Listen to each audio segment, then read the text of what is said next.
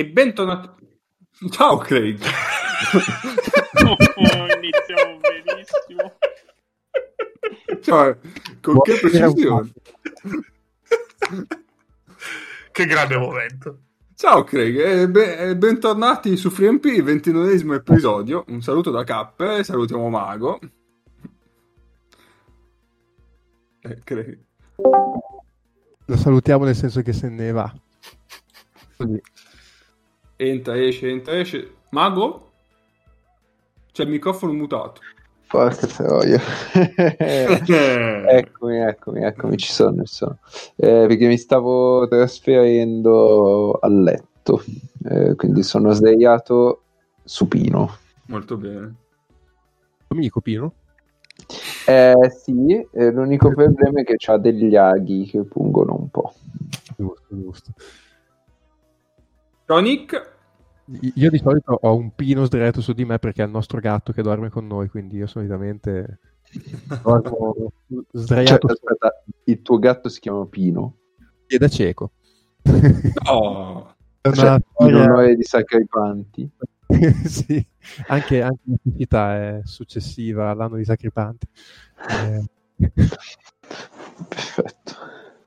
Tra l'altro saluto Elisa che è qua in stanza con me, sta giocando a Resident Evil 3, potrebbe morire in diretta podcast perché ogni tanto infarta. Quindi allora dovevamo streamare.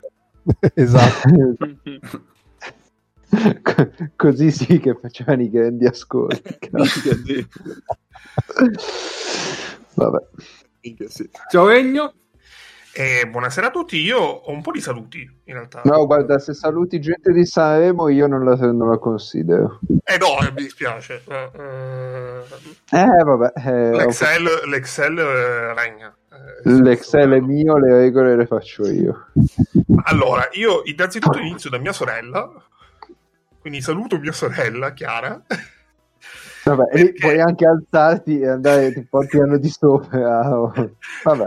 Eh no, è l'altra scala. Comunque, è l'altra scala, non si può eh, fare. No, la saluto perché in qua... cioè, quattro anni fa eh, lei è stata presa per il culo da quelli che hanno... ieri hanno vinto Sanremo.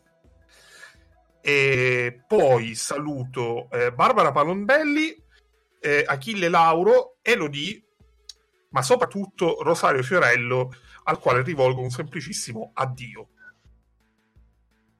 Ah, e poi tutti i cantanti che mi sono piaciuti dell'edizione 2021, che però non li elenco. Eh, se mi volete potete chiedere nel, nella, eh, nella chat Telegram. Avevo, avevo una mezza intenzione sì, di rispondere. Però state attenti a quello che chiedete perché io esatto. posso sbattere fuori la gente. Quindi, esatto. eh. Avevo una mezza intenzione di rispondere eh, con versi delle canzoni eh, Minchia, del festival. fuori, cioè proprio in puntata. Cioè, no, non no, no. un cazzo. No, no, no, ma ho detto... Guarda che cioè, fai la fine del Verone su gruppo WhatsApp qui, eh. No, no, ma non l'ho fatto, cioè non, mm. non vi preoccupate. Mm. L'unico saluto cestistico che faccio è a eh, Gigi Datome perché eh, magari un giorno sarà lui a condurre il festival esattamente come l'ha condotto Ibrahimovic questa settimana. Chi lo so. Ciao Ace!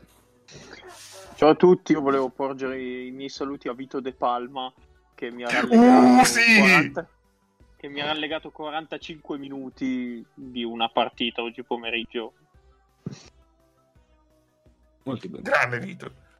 Va bene, va bene, va bene. Allora, eh, la puntata Vabbè, scorsa... Siccome, siccome Ennio ha preso due minuti in cui ha parlato di robe di Sanremo... Sì. non è vero. Io, vabbè, io direi che mezz'ora mia su eh, gli europei di atletica indoor e almeno un quarto d'ora sul biathlon di cui sta finendo il campionato la Coppa del Mondo Senti Mago, io ti metto la sega dell'istituto, poi vedi tu, tanto tu sei oh, oh, Vabbè, scusa, ma di Vanderpool non diciamo niente? Di, eh, eh, sì, in realtà dovremmo. Eh, ci sarebbe anche lui. Mago, io ti dico soltanto che la tua inflazione al convertire le stime delle, delle, delle, delle realtà è peggio del peso argentino, dell'inflazione del peso argentino. Vabbè, ho, ho, una, ho, una, bruttissima battuta sul peso, ma andiamo, va. Tieni la sigla, Mago, tieni la sigla.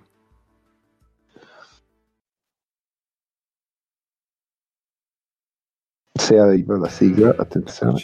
Una volta le sigle arrivavano in orario. La famosa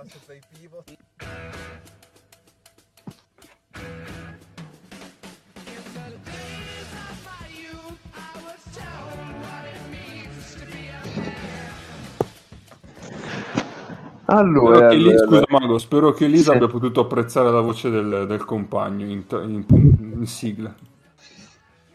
Adesso molto concentrata su zombie e morti. Ah, ok. Vabbè, vabbè. Eh, comunque si parla anche qui di zombie e mostri, quindi state... Cioè, può stare tranquilla che anche qua allora, non parlerò di biathlon, va bene? Non parlerò di atletica, anche se le assi di battuta sono state una costante del weekend, perché c'era una pedana piuttosto difficile, ma va bene. E non parlerò nemmeno di Mattia Van Der Poel perché dovete ascoltare Cycling Chronicles, che è un podcast se volete sentire di Mattia Van Der Poel. E, ehm, parlerò purtroppo di malpensa24.it. Eh, malpensa24 Ma, scusami il nostro pivot di malpensa24.it è Ryanair EasyJet eh, magari magari fosse così. Eh, Malpensa24 si occupa degli amici di Cap quindi di Varese. Eh, certo.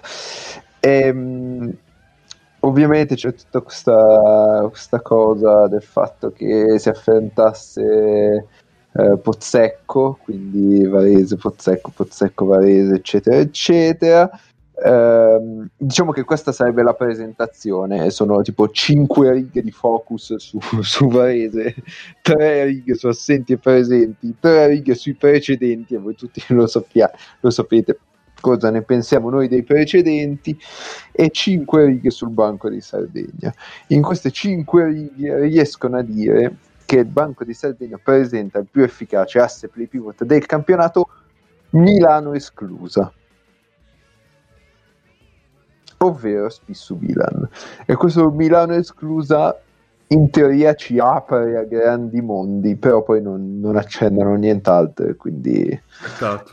rimaniamo con uno spisso Milan. Però vorrei sapere qual è questo asse play pivot di Milano. Non so tipo Erol Tarzuski Heinz Tarzuski boh chi lo sa. E basta finisce qua basta po', potrei sì sì non c'è non c'è niente di non c'è niente di che Beh, aspetta, aspetta, c'è, c'è, un articolo collegato. Olympia Job Metis. No, si chiama Olympia Job Metis.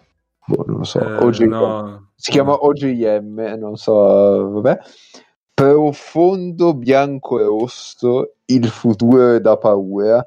E c'è una faccia di Bulleri che sarà la copertina di, questa, di questo episodio. Manda su, su Discord, manda su Discord. Eccolo. Va bene. Oh. Dimmi, se, dimmi se non è profondo bianco e rosso questo. Vabbè. Potrei, potrei, aspetta che mi segni i minuti che magari ti metto sotto la sigletta. La... Ecco. Que- questo comunque c'è per gli zombie di qui sopra, eh? sono, sono eh. abbastanza sicuro che... O comunque per i cattivi, ecco, mettiamola, mettiamola così. Oh, va bene, va bene, va bene. Allora, mh, mm, chiuso l'istituto, direi... No, aspetta, l'istituto non si chiude mai. Diciamo, per il momento archiviato, messo in secondo piano, ma chiuso mi sembra una parola un po'... Eh. Scusa, hai ragione, scusa. Eh. Archiviato temporaneamente l'istituto. Bravo, Cap. Tornerei, anzi, torniamo alle preoccupazioni rating che settimana scorsa abbiamo interrotto dopo aver parlato del Fenerbahce o dell'Efes, no dell'Efes. Eh, ci rimangono che, quindi... che questa settimana ha ben pensato di continuare a, a dare calcio in culo a tutti. Sì. Eh... Concludiamo quindi con le altre sei squadre che ci mancano e poi niente, abbiamo un altro argomentino eh, che è molto succulento, quindi direi di iniziare subito. Eh, vado a riprendere i dati. Io prendo anche il tabellone, quello del calendario e tutto. Allora, la prima squadra è il Bayern di Monaco. Che io riprendo la classifica di quel tempo prima del, del doppio turno. Così ok. Giusto per dare ragione a Paolo un'altra volta, esatto. così gratis. allora, il Bayern Monaco, che al tempo era 15-10, con ben... No, impossibile 15-10, era 16-10. Arca bestia, scusate. vabbè, vabbè. No, vabbè, è lo stesso, perché hanno vinto due partite su due questa settimana. No, hai ragione, hai ragione, hai ragione. Infatti, va bene, era 16-10. Eh, dove che sta? Dove sta? Oh, la madonna. Dove stai? Bayern. Niente, eh, se ne è andato. Baviera, Baviera. Oh, ah, Teleki, ecco qua. 14 per offensive rating, è un po' più bassino, non me lo aspettavo. E... Ma come 14 eh, sì, è per quello che non lo trovavo, era un po' troppo basso. Vabbè, ok. E terzo per defensive rating con 109. È un po' in calo, sì, però continuano a vincere tutte. Sono tipo 5, 1 le ultime 6.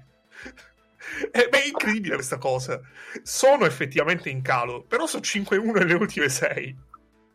Vabbè, però aspetta, nelle ultime 6, a parte la vittoria a Mosca, Vabbè, hanno... questa settimana hanno giocato contro. Aspetta, vado a vedere contro chi hanno giocato. No, guarda, Stella Rossa dico, e Panathinaikos. Sono 6-1 ah, nelle ultime 7 però hanno giocato con Kimchi vincendo di due, vabbè. A, cioè, ci ha perso. A Sesca, a Sesca, con l'Alba in casa, hanno perso con la Svel, hanno vinto anche qua di due col Maccabi, hanno vinto di due a Stella Rossa, hanno vinto di 5 col Pana. Con Kimchi non vorrei dire una fesseria, ma se non sbaglio, ha sbagliato liberi della vittoria o del pareggio sulla Sirena. vediamo, vediamo. Vado su play play. Può essere. No, però il punto è che hanno vinto le partite che dovevano vincere e siccome le hanno vinte, adesso sono nei playoff. Sono, cioè, non c'è la matematica, ma la matematica non c'è nemmeno il Barcellona adesso ancora. Però sono nei playoff. Sì, che è assurdo il fatto che la prima sei giornate dal termine non abbia ancora la matematica. Ma eh, sai che non lo so se sono nei playoff. Hanno tre partite di vantaggio sullo Zagris. E allora sì, Mago. Però, però, aspetta, nelle ultime sei hanno Bascogna, Efes, Valencia, Fenerbahce, Jalgiris alla penultima mm. e Barcellona. Ok, allora eh. possono anche fare 1-5. 0-6 non credo lo facciano. Possono fare 1-5 che significa che lo Jalgiris deve fare 5-1. Vai a vedere chi ha lo Jalgiris. Mm, perché 5-1? È perché 4 vittorie. Uh, sono 3 di distanza. 3 vittorie. Sì, ma sono 3 vittorie di distanza, devono vincerne, devono vincerne una in più perché devono ribaltare lo scontro diretto. Beh, se vincono lo scontro diretto lo vincono. Ah no, è vero, giusto. Quindi 3 vittorie. Devono fare 4-2. Allora, Jalgis ha le turche, sicuro. Poi qua non mi si sta caricando. Jalgis ha le due turche adesso, Maccabi Alba, Bayern Pana. Jalgis non deve sbagliare una partita. Deve vincere tutte quelle quattro, eh. deve vincere tutte.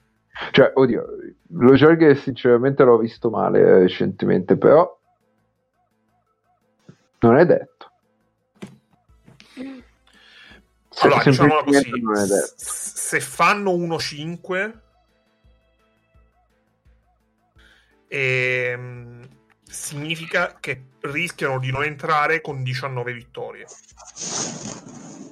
Che è tanto. Eh, ho capito. Vittorie. No, cioè, diciamo, allora, all'80% sono dentro. Che è una roba basata anche sul buon senso. Oh, può essere. Però hanno un calendario secondo me molto difficile. Secondo me si può dire che oggi sono una di quelle squadre che guardando al futuro, se sei tra le prime quattro, vuoi prendere i playoff. Nel mm-hmm. senso che... Sì, ma quello a prescindere. Cioè, Niente, cioè, quello... La stagione del Bayern, eh? però effettivamente la curva sembra calante, magari potresti avere in un playoff che probabilmente fuori dalle prime quattro presenterà almeno una o due squadre parecchio scomode, potrebbe essere magari l'accoppiamento più morbido. Allora, Bayern, dico Ci anche sta. come sono messi Ci con sta. le altre. Eh, da playoff Bayern le hanno battute un po' tutte, perché Bayern ha battuto Barcellona, ha battuto il Sesca e ha battuto l'Efes nella partita d'andata e mh, mm, ha battuto anche Fener e e Zenit, cioè Bayern è 0-4 con Milano e Real, però con tutte le altre squadre da playoff ha già vinto.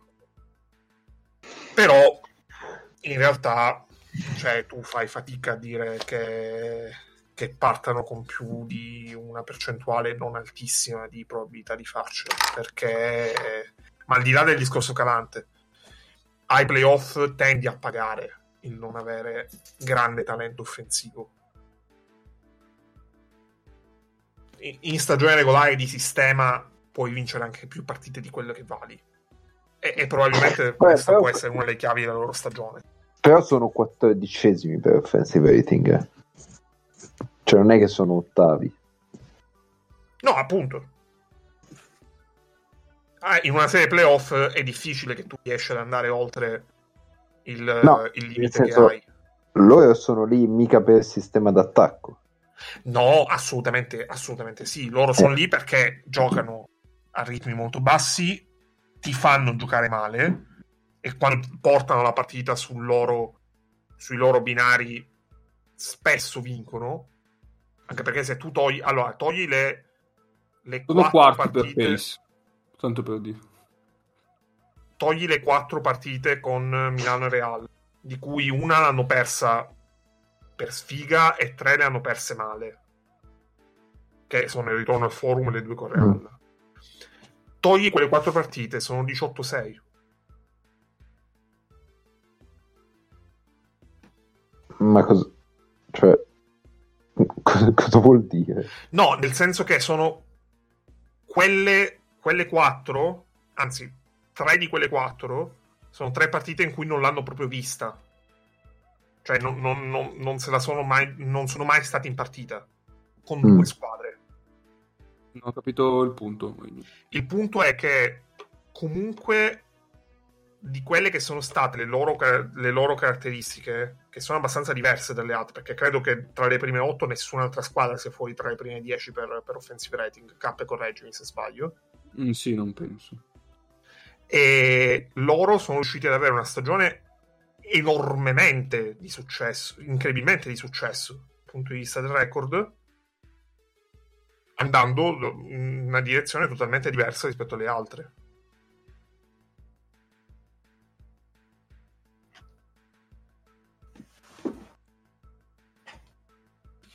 Mi sentite?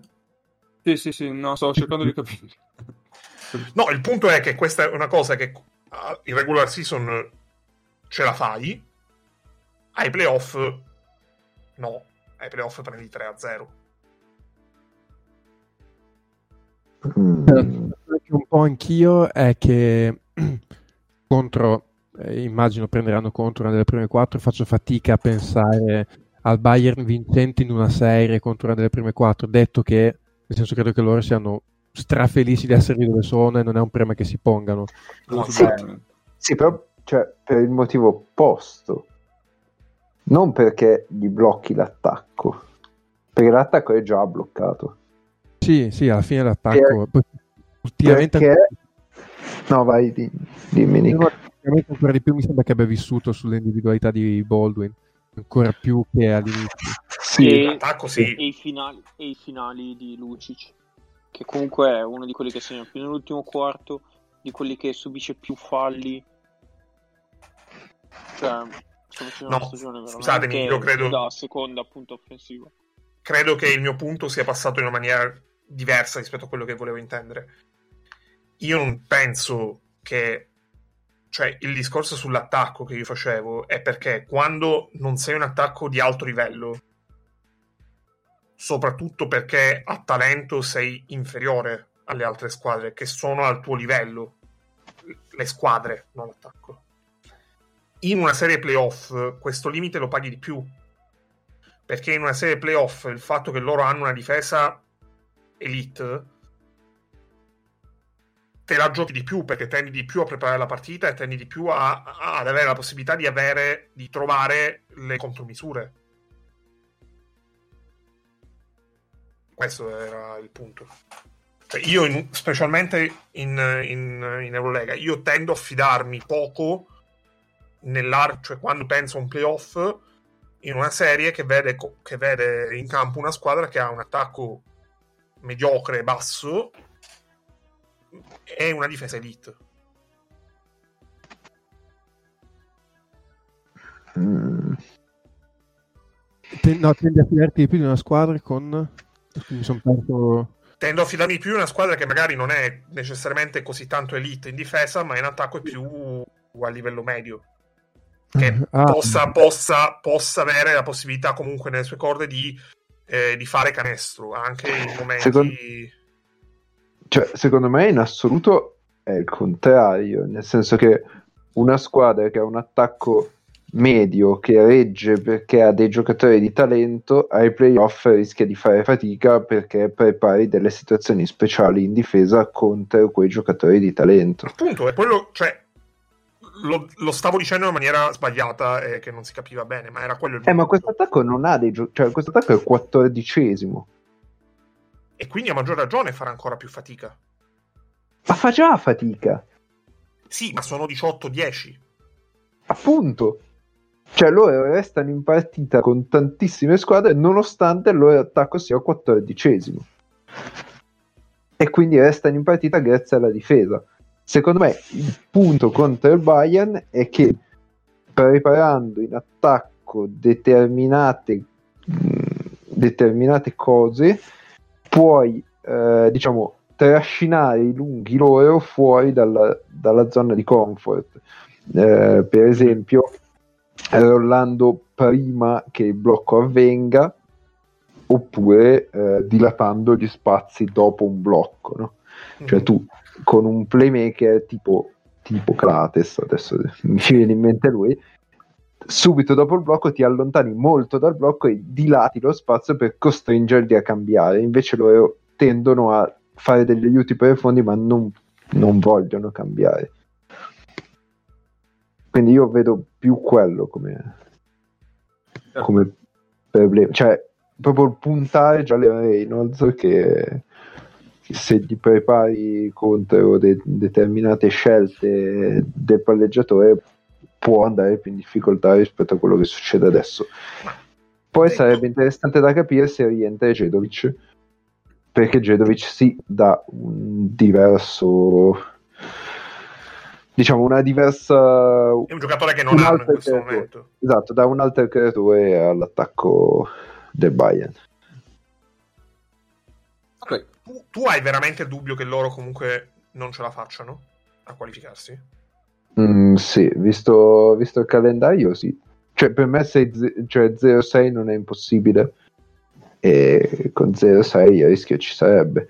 Allora, dopodiché, per dare un attimo di contesto. Dopodiché, se quella che diventa è lo Jalgis, ti dico no, vabbè, allora è... cioè, ce la Perché veramente... Vabbè.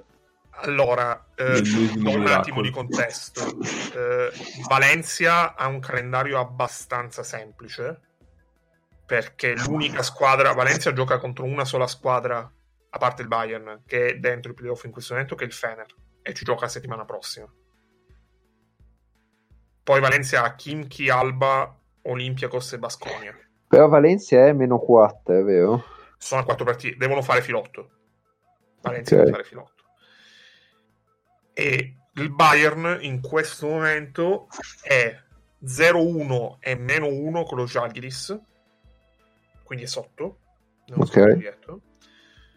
Ha 1-0 e curiosamente con entrambi eh, lo stesso scarto, più 11, sia con Basconia che con Valencia. Quindi se tu la vedi anche sotto questo punto di vista, devono proprio avere un tracollo, perché non devono solamente perdere contro sia Valencia che Basconia, perché Bayern gioca contro entrambe, ma devono perdere pure partendo da meno 11, cioè devono perdere male. E mm-hmm. finora quest'anno il Bayern credo abbia veramente perso male solamente contro Milano e contro Real. A memoria proprio. Ecco, perdere male già è più difficile perché il Bayern è, veramente una squadra che appunto grazie alla difesa tende a stare più o meno in partita con chiunque. Mm-mm. Cioè, di 10 sconfitte, credo che veramente due siano tra i 10-12 punti di scarto. Sì, Va bene. stata Milano che però è proprio un... Sì, ma quello lì è, è, è l'andata con Real. Eh, si, eh, si passava la palla nel busto con Milano. Cioè, va bene, va bene, va bene. Torniamo in Russia, anzi andiamo in Russia perché non siamo ancora stati per adesso. Eh, cioè, Noi eh, no, ma Nick sì. andiamo a, a, San Pietroburgo perché abbiamo lo Zenit. Bel posto, San Pietroburgo tra l'altro. Allora, allora, allora, allora. Lo Zenit è quinto per offensive rating 116 e eh, dove stai? Nono per defensive rating con 113,5. Cappe. Dimmi. Mi affido alla sua memoria. Di chi è che mi avevi chiesto non vale il teorema Ertel qui? Non va. Aspetta, spiega il teorema Ertel. Su Goodrich eh, la puntata scorsa, no, te l'avevo chiesto su... Su, su, su, su quello dell'Olimpico, eh, non mi viene adesso. Su Lucas. Su Lucas. Ok, perché invece secondo me con lo Zenith vale il teorema RTL. Eh, ci sta abbastanza. Nel senso che eh, il teorema RTL in pratica dice che se ti affidi a, tipo affidi ogni tuo possesso dell'ultimo quarto a un giocatore che deve creare, fare, fare tutto lui, vinci solo se poi c'è qualcun altro che raccatta dalla spazzatura un sacco di roba. E secondo me il problema, il problema dello Zenith può essere quello. Dopodiché, eh, Airtel comunque con tutti i suoi limiti ha portato squadre tipo l'Efes eh, degli anni in cui veramente doveva fare tutto lui negli ultimi possessi comunque a un ottimo livello che allo Zenith andrebbe benissimo quindi non credo che loro siano particolarmente preoccupati da questa cosa allora lo Zenith eh, ha dalla sua due cose molto molto positive la prima è che dopo la prossima partita non uscirà più dalla Russia perché le ha tutte in casa più una trasferta col Kimchi. Quindi dal punto di vista logistico è il miglior calendario possibile, probabilmente. La seconda è che ha un 2-0. I tifosi in quelle, in, quelle in casa? I tifosi, sì. Eh, Nace. Fai bravo. e la seconda è che ha eh, un, uh, già il 2-0 sullo Zagis, sicuro. Uh, è davanti con Basconia, deve giocare la seconda partita. E vabbè, è sotto 1-1-16 con, uh, con Valencia. Però lo Zenit ha un calendario veramente facile perché l'unica squadra con record positivo con cui deve giocare è il Sesca di sette partite che deve giocare. E loro tra l'altro stanno mettendo nel motore Tariq Black adesso che ha sì. giocato. Sì, però c'è, c'è Gudaitis che è fuori nelle ultime. Sto giocando tanto poi che è rientrato. Allora, io vi dico su Gudaitis, le partite che ho visto, cioè sensazioni eh, un po' contrastanti, nel senso, specialmente le ultime partite, bene, eh, presenti in attacco coinvolto, rimbalzo offensivo un fattore così, però mi sembra che loro con lui in difesa si, abbiano i momenti dove fanno più fatica, cioè dove gli avversari fanno, mm-hmm. trovano più modo di fargli male, perché comunque sul pick and roll ha i suoi problemi, eh, Pasquali fa giocare molto aggressivi su, sul pick and roll lunghi in uscita sì. e lui questa cosa qua un po' fa fatica a farla. Quindi ho paura che per loro Gudaitis sia un po' un'arma a doppio taglio da quel punto di vista detto che offensivamente sta facendo una bella stagione, però dietro per il sistema di difesa che giocano loro è un po' sì, un'arma a doppio taglio. Io l'impressione che ho su di loro è, eh, se vado a vedere lo storico dei precedenti della stagione, gli scontri diretti e tutto, è un'impressione che trovo conferma. Loro, una, loro sono l'unica squadra delle otto che probabilmente faranno i playoff a meno di rimonte miracolose altrui, che una o l'altra non gli fa una grossissima differenza, nel senso che hanno, eh, hanno delle armi, hanno delle caratteristiche con cui possono mettere in difficoltà le altre sette. Questo non vuol dire che hanno le stesse probabilità di vincere una serie indistintamente con eh, Barcellona, eh, o l'Efes eh, o il Real Madrid o il Fener, per esempio. Eh, però io faccio, fatica, faccio, veramente molta fatica a dire eh, su di loro, eh, loro con questa perdono sicuro 3-0, eh, mentre con quest'altra magari ce la possono fare a fare un upset.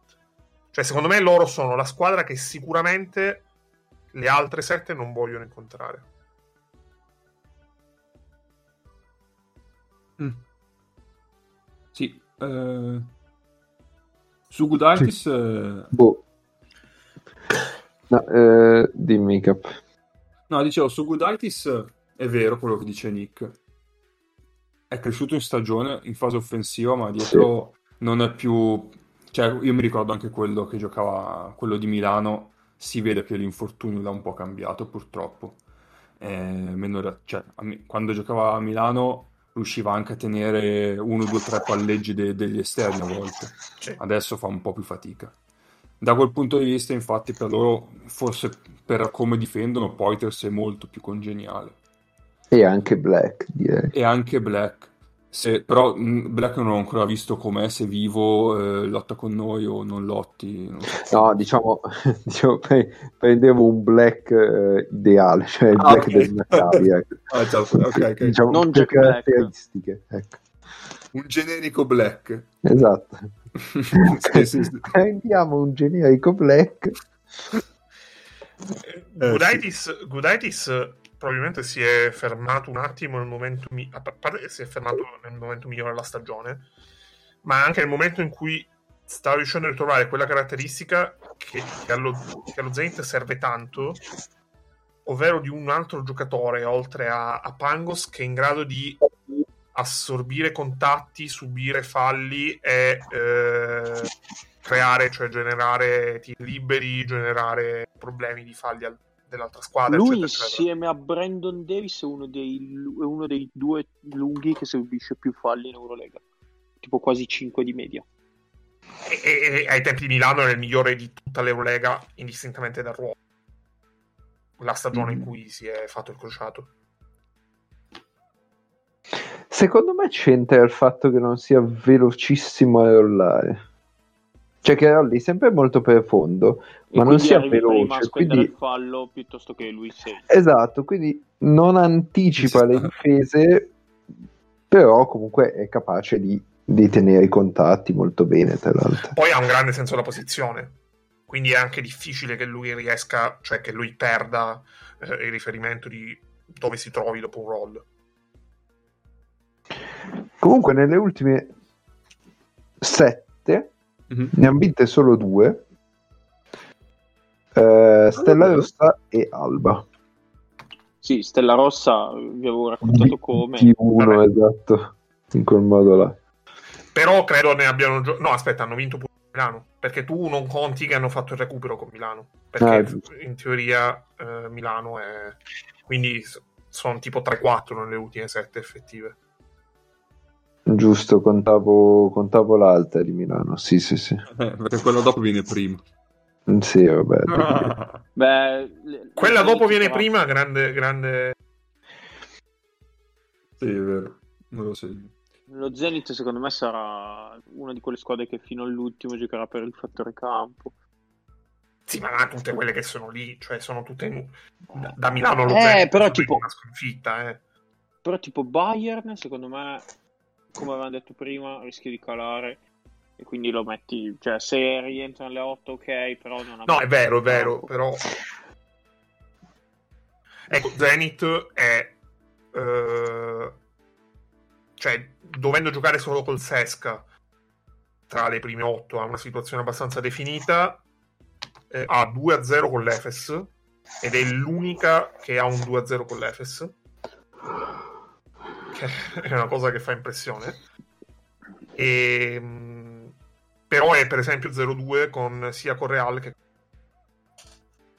quindi questo potrebbe anche pesare in un'ottica di arrivo a pari punti Vabbè, dei playoff ne parleremo dopo, vero? Sì, cioè, sì, ne parleremo più avanti. Perché io avrei una domanda playoff sullo Zenith, ma teniamocela. Ma, indicativamente su di loro non siamo preoccupati. Cioè, siamo più preoccupati per il Bayern. Il Bayern magari diamo 3 a loro. Mm, sì. Boh. Uh la non lo so. Stagione... Cioè, io proprio sicuro, sicuro di, ness- di qualcuno non sono. Ah, anche, perché, anche, perché, loro sono 16-11. Cioè, lo Jalgiris è 15-13. Non sì, hanno una, una, partita e mezzo di vantaggio. Hanno, esatto, non è che abbiano tutto questo margine. Però se conti il 2-0 in realtà è come se fossero più di una partita. Sì, sì. Cioè, loro loro non hanno margine, è vero, non hanno un grande margine, è recuperabile il margine che ha lo Zenith. Però hanno un calendario veramente facile. Cioè loro giocano, a parte che col Kimchi, però giocano con la Svel che, che ha finito l'onda. E anche se comunque lo devi battere una squadra eh, la Svel. Però, no, no. però non gioca più per l'obiettivo. Giocano, sì, col, Maccabi, ormai... giocano col Maccabi che, che, penserà solamente alla stagione in campionato probabilmente perché è l'ultima partita.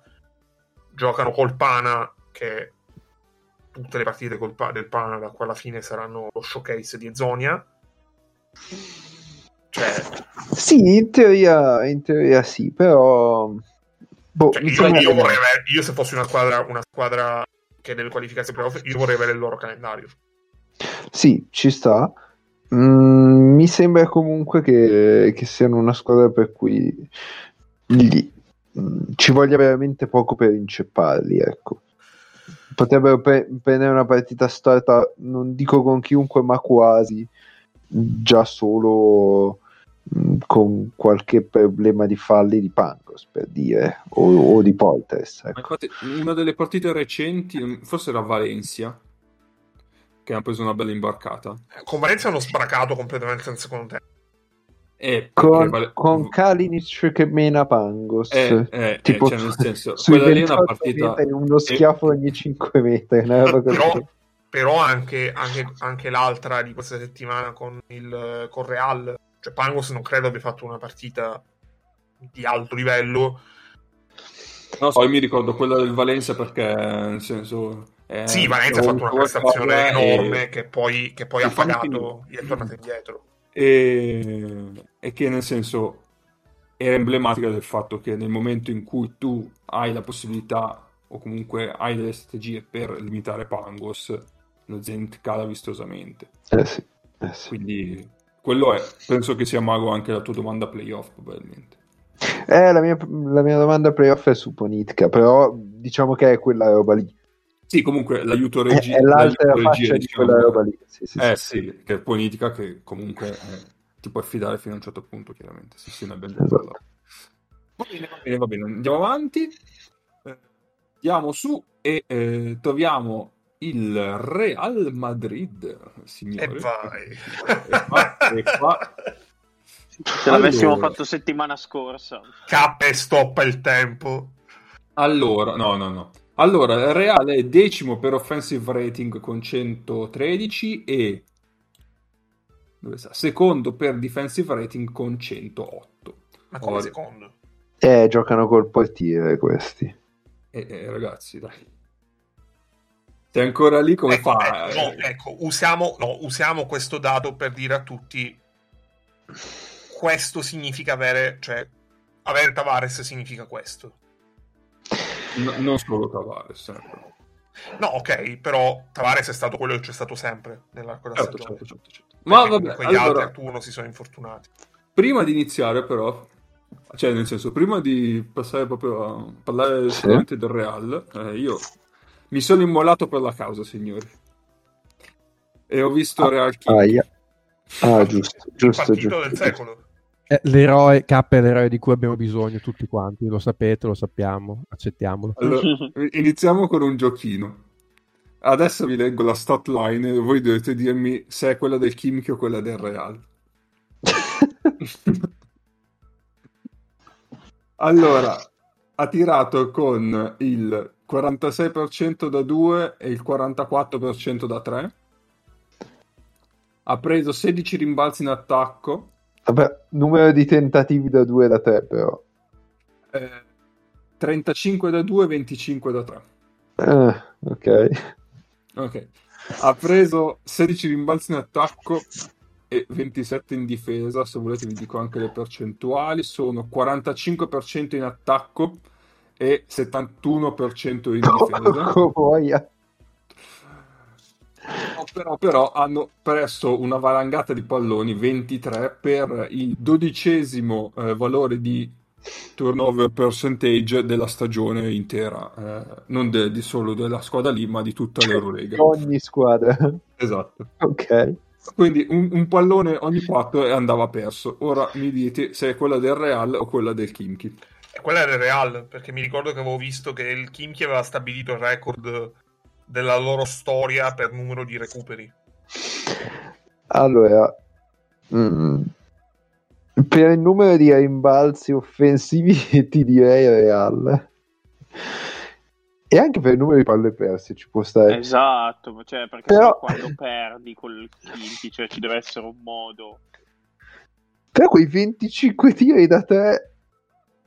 Ma No, dai. Del reale, del reale. Gioco anch'io reale. Ma adesso vi leggo quella del Kinky, perché il Kinky ha vinto con tirando il 62% da 2 con 37 tentativi, il 26% da 3 con 31 tentativi. Ecco, vedi. ha preso la miseria di eh, la miseria del 40% dei rimbalzi totali, cioè ne ha presi più, poco più della metà in difesa e il 30% in attacco. Però appunto, eh, grazie, alle, grazie alle, grandi, alle tante palle perse del, del Real che in attacco dire confusionario era eh, essere gentili, eh, ha saputo strappare questa vittoria. Ma c'è anche, devo dire, devo dire in tutto questo marasma e tutto, si può dire anche eh, che chi gioca col Kim, chi gioca un po' con con sufficienza, possiamo dire, ma eh, in realtà il Kinky ha un'arma che contro il RAL ha saputo sfruttare benissimo, che è Mago, eh, l'asse per i pivot. Eh, certo. la, la partita dell'ex. Se... Chi è il pivot? Jordan Mikey? Eh sì, è l'asse. Sved Mikey che giocavano tipo il pick and roll a 10 metri e Tavares, poverino, doveva un po' più uscire. Certo e quindi a quel punto si creavano vantaggi. Poi Mike era bravo a fare lo short roll e ha, ha, tirato un po' dalla, dalla, dalla, lunetta, diciamo, dal mid range e Tavares era in difficoltà. Ma no, c'è da allora... dire che, che, che Mikey, scusa Mago, in queste ultime giornate sta facendo un po' di step padding per un, un contratto per l'anno prossimo. Anche, anche, anche, anche. Visto che alla fine si è reso conto di essere solo lui, ha detto, beh, sai, magari metto su due o tre statistiche interessanti verso la fine dell'anno, magari per l'anno prossimo rubo ancora un contratto in Europa. Vado, vado a 30 e 15 di media. Esatto. Due cose, una seria e una no.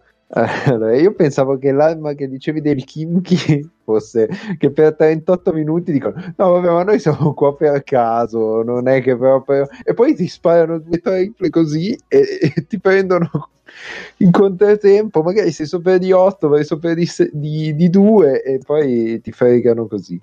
Eh, secondo me quella è l'arma definitiva del Kimchi Gliel'ho già vista fare più volte, cioè che ti rimangono lì a contatto, dico, vabbè ma noi non abbiamo voglia di difendere, allora tu dici no, allora anche noi. Sai come è il, loro livello e poi ti battono come gli scemi, no? Poi, esatto, esatto, portano giù e poi... Quindi questa pensavo fosse l'arma dei Kinky che dicevi. E, ehm, no, la cosa seria è che l'altro lato di Verita Tavares è proprio questo qui, cioè se tu eh, giochi dei pick and roll con un palleggiatore molto lontano dalla canestro. E un po' sto pensando anche al Pengos di qui sopra. Mm-hmm. eh, hai proprio la possibilità di o di tirare quante volte vuoi un palleggio da tre punti frontale oppure di trascinare Tavares fuori dall'area eh, per venire a una partita del Real che ho visto recentemente, cioè quella con lo Jalgiris, eh, è proprio quello che è mancato allo Jalgiris, perché lo Jalgiris tende a non giocare quei, quelle situazioni lì e anche quando le gioca poi se la palla arriva a lungo che fa short roll l'Auvergne non tira da 5 metri e quindi va tutto a, a Ramengo eh, esatto, a farsi benedire, diciamo così.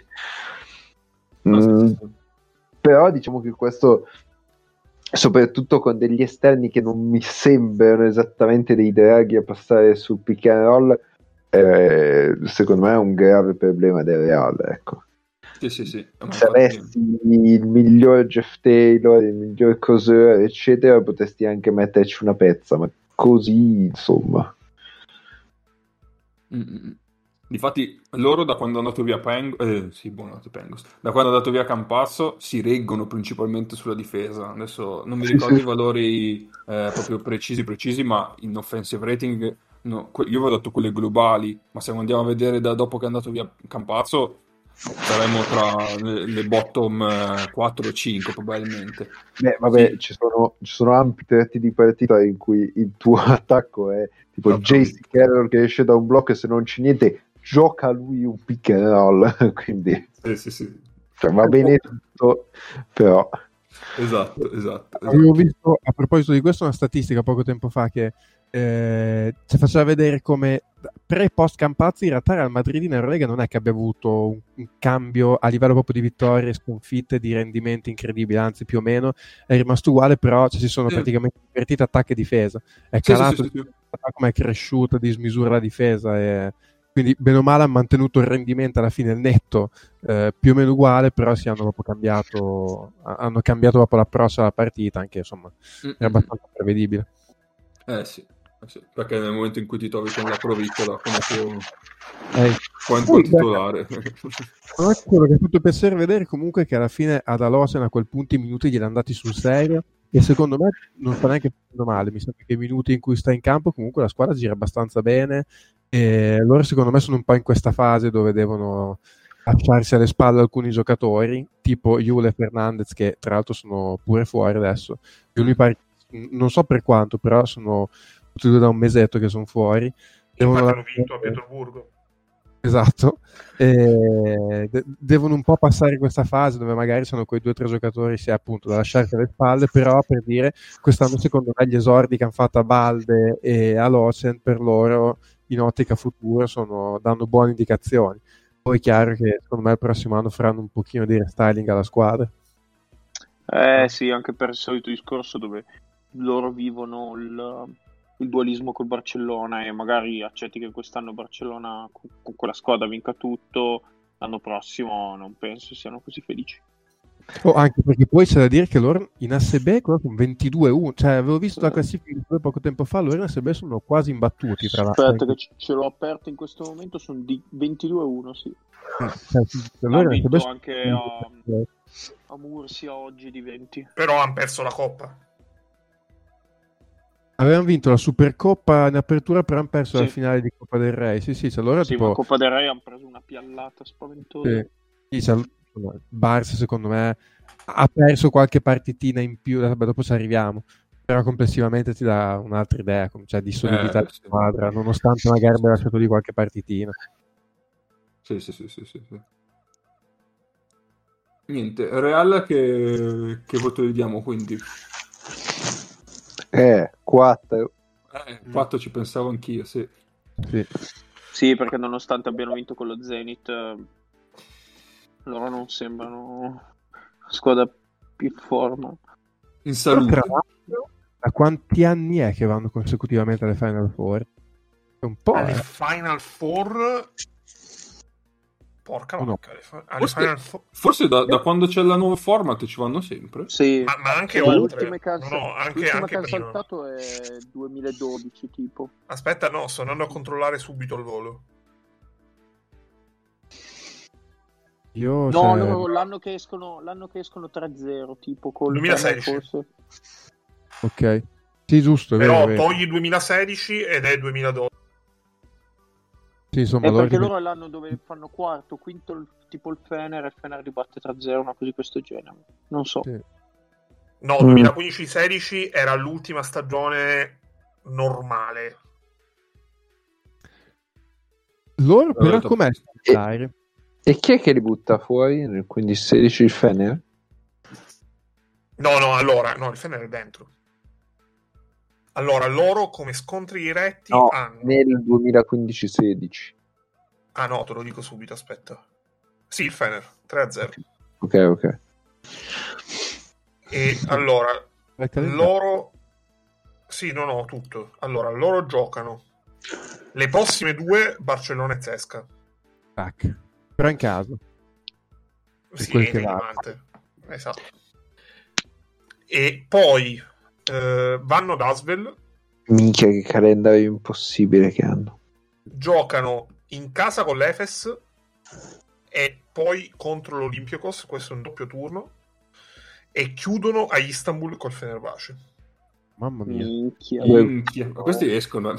No, allora, c'è da, dire, no, c'è da dire che sono in una situazione per quelle che stanno... Allora, loro hanno il 2-0 sullo che, che è oro. Nella loro situazione è oro. Non so sentito perché su... hanno sullo Zalgiris. Ok. E hanno due partite di vantaggio. Questo significa che devono vincere, cioè possono permettersi di vincere due partite in meno dello Zalgiris. Ok.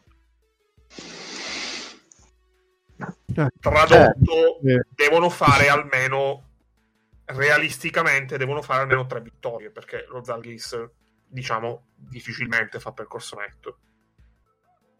Boh, Due vittorie ce le hanno. Comunque. Due vittorie possono avercele, ma devono comunque farle, perché sono Asvel e Olympiacos.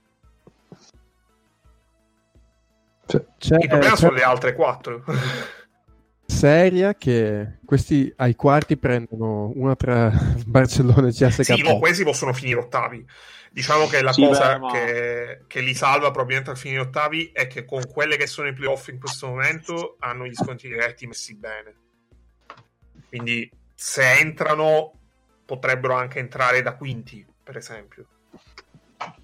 Eh, però per me, sì, oddio, adesso avrebbero avanti, diciamo, di quelli che andano avanti, magari viene giù il Bayern, però probabilmente il Fener... Eh, qui però sono 2-0 con cui sono 2-0. Quindi... 2-0 però da, da, dietro mi sa che gli viene sul il Fener. E quindi sì, potrebbe forse alla fine restare. Sono lì. avanti col Fener, sono avanti con lo Zenith. Quello che li mette veramente a rischio se dovessero fare un filotto, eh, una delle due, è che loro sono 0-2 sia con Basconia mm-hmm. che con Valencia. Ora, Basconia è un calendario tosto perché gioca con eh, Zenith, Milano ed Efes e Bayern. Sì, ma ci scherziamo. Valencia ha un calendario semplice. Telefono a Etto e ci scherziamo. Val- Valencia, Valencia, gioca con uh, anche per dire al, sia l'Alba che il Kinky. Immagino i tifosi che tirano fuori lo striscione. Oh no, alla fine della partita. Sono io quel tifoso lì. Cioè, Real, il Real è dentro. Allora, Real deve andare a prendere una vittoria contro una squadra con cui non vince, cioè come livello di squadra con cui non vince da due mesi? Perché da quanto tempo è che non battono una squadra del livello di Barcellona o Sesca? Ma mm, invece Terry Tompkins tipo la smetterà di essere il giocatore più forte del mondo? o no? Perché in questo momento li sta tenendo in piedi anche abbastanza lui. Eh, eh, con, cioè, con un livello di gioco che boh, non li vedevo da sei anni. Cioè, roba... Soprattutto non li ho mai cioè, non l'ho mai visto giocare così bene e segnare così tanto in un contesto così destrutturato, nel senso in cui lui Dei deve prendersi dei vantaggi. Perché di solito sia lui che Randolph abituati a giocare diciamo sugli scarichi mm-hmm. o comunque su portare dei blocchi e poi aprirsi con dei palleggiatori che attirano che attiravano grandi raddoppi cioè più dei tempi dei, dei tempi ecco. Eh, Campazzo, Doncic eh, ma anche quando Rudy stava stava bene quando c'era non so se ha fatto tempo a giocare col Ciacio ma insomma quella roba lì.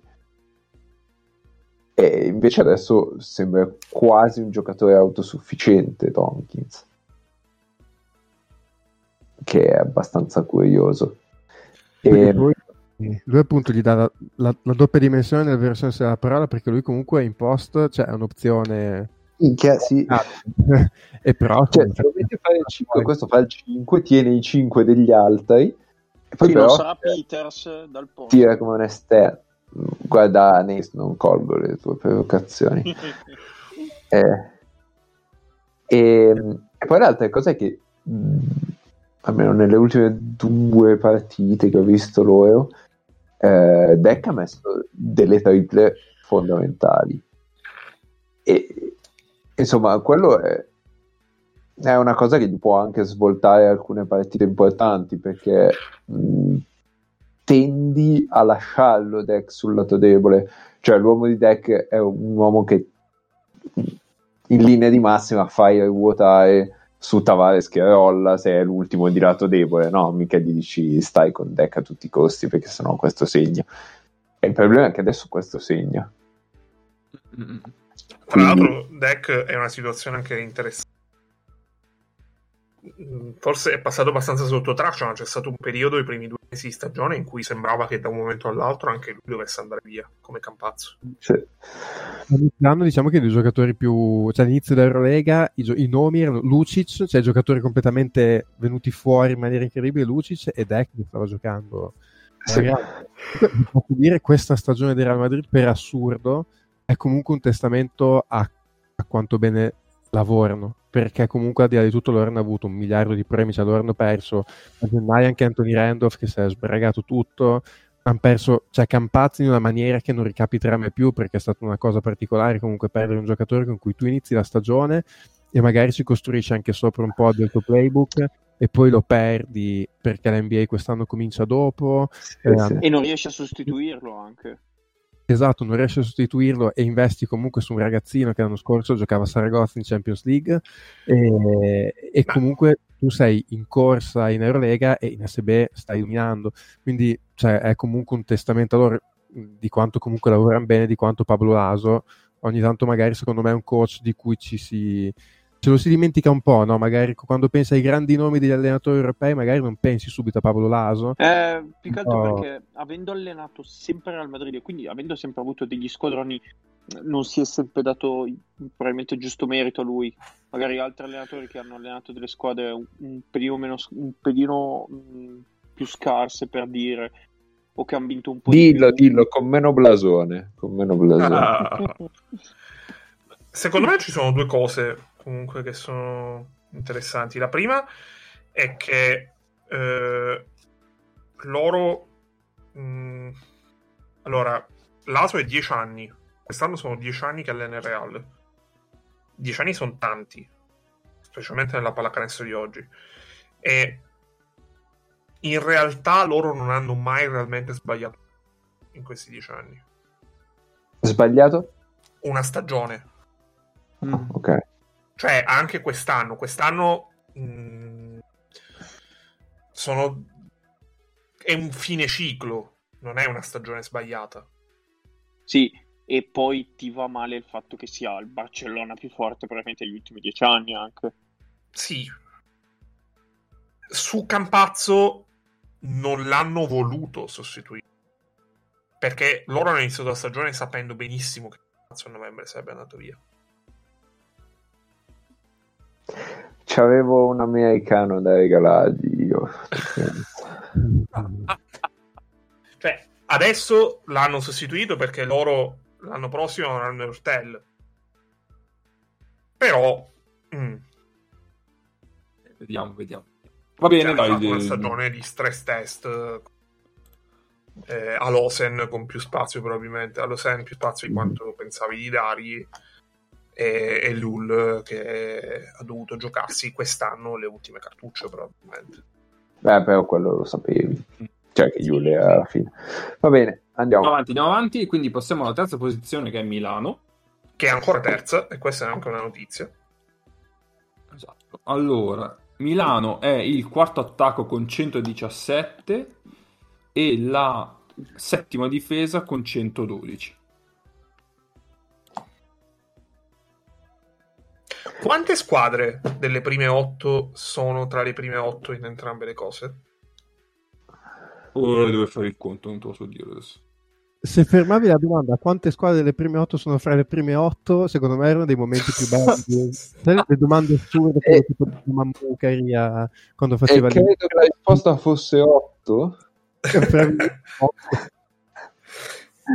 eh. Allora, io direi una cosa perché possiamo anche smettere di fare gli scaramantici. Milano è ai playoff. Sì. Lo dice il buonsenso, eh, lo dice la realtà, non la matematica, lo dice la realtà. Ce lo dice Vanessa. Sta Milano mi stressa. Vabbè, eh, sì. Eh, Milano ai playoff dico solo una cosa, dopo vi lascio andare, che sicuramente l'avete visto più di me. Se vi ricordate quando si è infortunato l'idea, ne parlavamo in chat, dicevo, eh, e può essere pericoloso perché gli si rompe le idee proprio a, a, all'alba di una striscia di partite complicate. E mi ricordano che diciamo, se in queste 5 partite dove probabilmente non ci sono le idee riescono a far meglio di 1-4, sono dentro. E... Hanno fatto 4-1. Allora, esatto, cioè, hanno perso Palermo, che ha fatto una partita incredibile eh, cioè, mi sento di dare poche responsabilità a Milano della sconfitta contro il Fenerbahce. Cioè, no, hanno fatto 3-2 perché hanno perso pure con lo 0. Sì. Esatto. Però... E, e, e, secondo me con queste vittorie qua, oltre a garantirsi il posto nei playoff, hanno dimostrato che anche un'assenza di un giocatore come Lidei, che è un giocatore, forse il giocatore più importante insieme ad Heinz, eh, ha, ha, dietro un sistema, un, una struttura che regge bene. Uh, sì, mm, però due cose. Primo, è rientrato Brooks. Almeno Brooks è rientrato questa settimana, però. Nelle ultime due. Eh, tre partite, altre tre le hai fatte comunque senza di lui. Sì. Altre quattro, eh, però sì. Sì, però senza dei, dei sì. comunque adesso ti è rientrato Brooks che comunque dà una mano. E, e secondo, nonostante numericamente tu l'idea l'abbia sostituito abbastanza perché c'hai Datome che può, che può scalare, buttato dentro Evans a un certo punto, eh, eccetera, eccetera. Ci sono vari momenti di queste partite di Milano in cui mm, ti giri da una parte, ti giri dall'altra e dici, e cazzo, però qui uno che, che, mi può creare un tiro da un vantaggio come, come faceva l'Idei mi servirebbe. Eh, cioè, si vedeva proprio l'assenza di un giocatore di quel tipo lì. Mm. E, e, quindi l'hai mascherato facendo 3-2, però l'assenza, secondo me, si è visto quanto, quanto fosse importante, quanto sia importante l'idea all'interno di, quel, di questa squadra, insomma.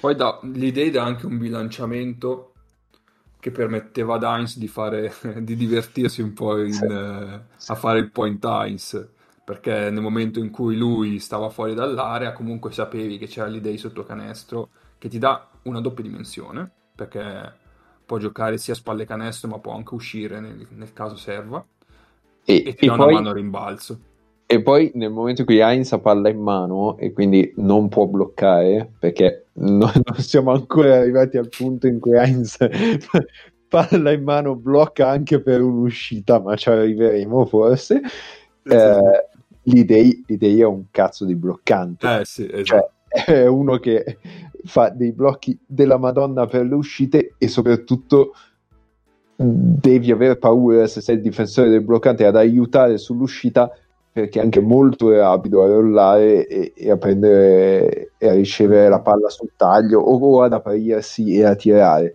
quindi è uno che crea attacco solo per il fatto di portare un blocco e, e con la sua rapidità che, che, mette in uscita dal blocco. Ecco.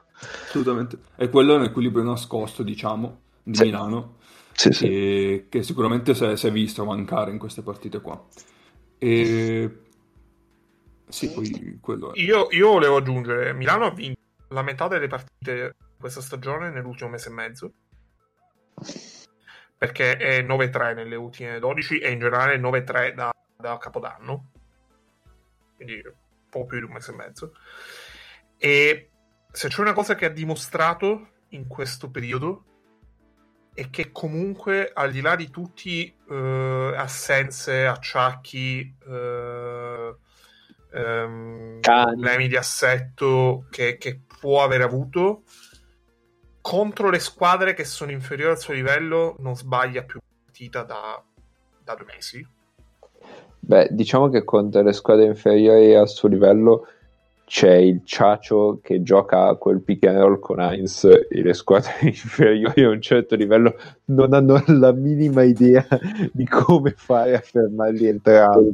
Cioè, se, se ade- cioè Milano è maturata, è, è, proprio cresciuta all'interno della stagione, perché se a eh, ottobre-novembre anche dicembre perdeva quelle, manie- quelle partite in maniera abbastanza random con eh, eh, la Stella Rossa, il Pana, eh, l'Olympiakos e comunque quelle partite cioè Milano è sempre stata tra le prime otto, è sempre stata praticamente tutta la stagione che è stata tra le prime otto, è sempre stata in zona playoff, però quelle partite erano quelle che le impedivano di salire in alto. Cioè, oggi Milano ha più di una chance, anzi secondo me è, è, è tra le favorite per finire tra le quattro, che quest'anno non conta assolutamente nulla perché Milano non avrà il pubblico al forum per i playoff di Eurolega, o meglio, magari avrà manipolo di persone, ma non avrà di, c- di, certo un pubblico in grado di fare un'atmosfera, però conta dal punto di vista, dal punto di, vista di di inerzia, di tutta una serie di cose che, che ti pongono comunque su un livello superiore anche in una stagione dove sono tutte lì e sono tutte ma guarda per assurdo conta anche dal punto di vista dello status. Cioè, eh, esatto cioè pure quello certo. l'anno ah, però... per il blasone ti presenti guarda questo sciacquone risponde alla tua prerogazione eh... L'anno dopo ti presenti da certi giocatori che ti servono per fare l'ulteriore gradino, dicendo sì, che vieni sì. da... E, e ti presenti certo. con una squadra, con, cioè, diciamo, consapevole di, di, poter essere una delle prime quattro, che comunque è, è qualcosa. Oggi poi è anche molto completa. Cioè, oggi Mm, non sap- cioè io onestamente non ho idea se Heinz, se, Heinz se Evans sarà in grado di dare un apporto tangibile eh, o se è semplicemente una polizza che ti dà 10 minuti e spende lui quei 3-4 falli invece di farli spendere a Tazuschi. E, ehm, però oggi ha ancora di più la possibilità nel momento specialmente in cui tornerà soprattutto l'Idei, perché secondo me di Leni lo vediamo ai playoff, prima dei playoff non lo vediamo, e um, ha la possibilità di... Ma no, Marco, fai, fai con calma. calma. Di, di, di, schierare tanti diversi assetti, tante diverse cose e quindi aumentare quella, quella, quell'imprevedibilità che è stata delle, delle cifre di questa stagione dell'Olimpia. Bene. Quindi voto? Uno. Forse due. Perché... Guarda, ti dico due se vogliamo che magari gli infortuni ti vanno male e non sì, rientrano esatto. in forma. Due, no, du- due per gli infortuni, ci sta. De- Deleni quanto sta fuori? Un mese. Okay. Forse qualcosa meno, ma secondo me non rischiano e torna. Ti direi due perché ci sono dei momenti. No, non sono due mesi, due, due come. Ah, pensavo sperassi stesse fuori due mesi. Cioè, due anni che due mesi. Eh, no, due come voto perché ci sono dei momenti in cui se attacchi, cioè se, se tu difesa che difendi contro il pick del Ciacio eh, lo attacchi forte. Eh, puoi mettere un po' in difficoltà tutto l'attacco, specie se non c'è Panther eh, in campo. Eh, perché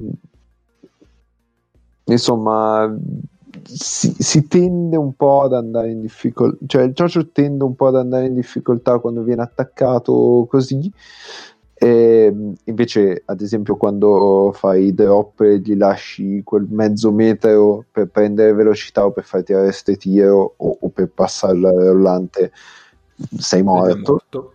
Eh, sì, sì, non, non hai alcuna speranza di uscirne vivo. E invece, quando con dei lunghi che magari riescono a contenerlo un pochino di più, con, dei, con degli esterni che spingono su quel blocco e passano un po' più insieme a lui, eh, Milano improvvisamente si ritrova con un po' pochi modi per fare canestro, senza sì, sì. idee.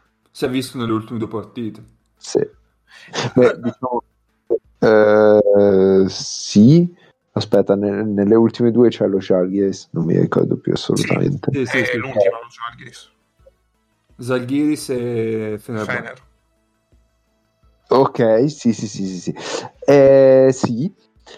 Il problema della partita con lo Jalgiris è che eh, quando facevano la stessa cosa con Roll, Roll non, ha, non aveva nessuna intenzione di attaccare col palleggio quindi girava l'angolo del blocco e poi diceva no ma io qui sono solo per caso. E eh, loro attaccavano cioè la difesa dello Jalgiris non so perché non ha capito questa cosa e quindi continuava ad attaccare forte su quella situazione lì e ovviamente devi ruotare un uomo dal lato debole per andare sul roll di Heinz se no ti uccide e a quel punto si sono liberati de- degli spazi enormi per eh, i vari Datome, Shields, eccetera, eccetera, sul lato debole. E questo secondo me è stato, stato determinante poi nel risultato finale della partita. Sì, che tanti auguri a lasciare tutto il lato debole a quelli lì. Ma infatti, ma piuttosto, piuttosto beccati, eh, beccati roll al ferro, cioè adesso sarebbe mica così grave. Vabbè, non lo so. Io Cappe aggiungo solo una postilla.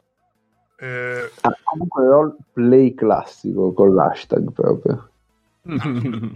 A parte che la gente dovrebbe chiedere scusa perché le, la quantità di stronzate lette sul roll negli ultimi due anni penso siano seconde solamente a quelle lette su un altro giocatore di Milano e su quale giocatore di Milano e chi ci ascolta sa benissimo a chi mi sto riferendo avete rotto la minchia e um, il mio dis- disprezzo per il tono che assumono certe discussioni, certi, eh, quando si tocca quell'argomento, quando che assume quella discussione, è quasi pari al disgusto che provo per Fiorello, che, che è, molto, è molto grande come disgusto. Entrambi sono minori al disgusto che provo io per Sanremo e chi ne parla. Ecco. oh, là.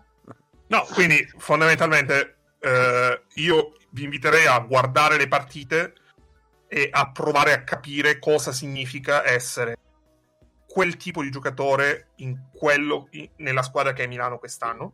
Io, io quella dubito, è la premessa fondamentale. dubito che però queste persone ci ascoltino, quindi andiamo avanti.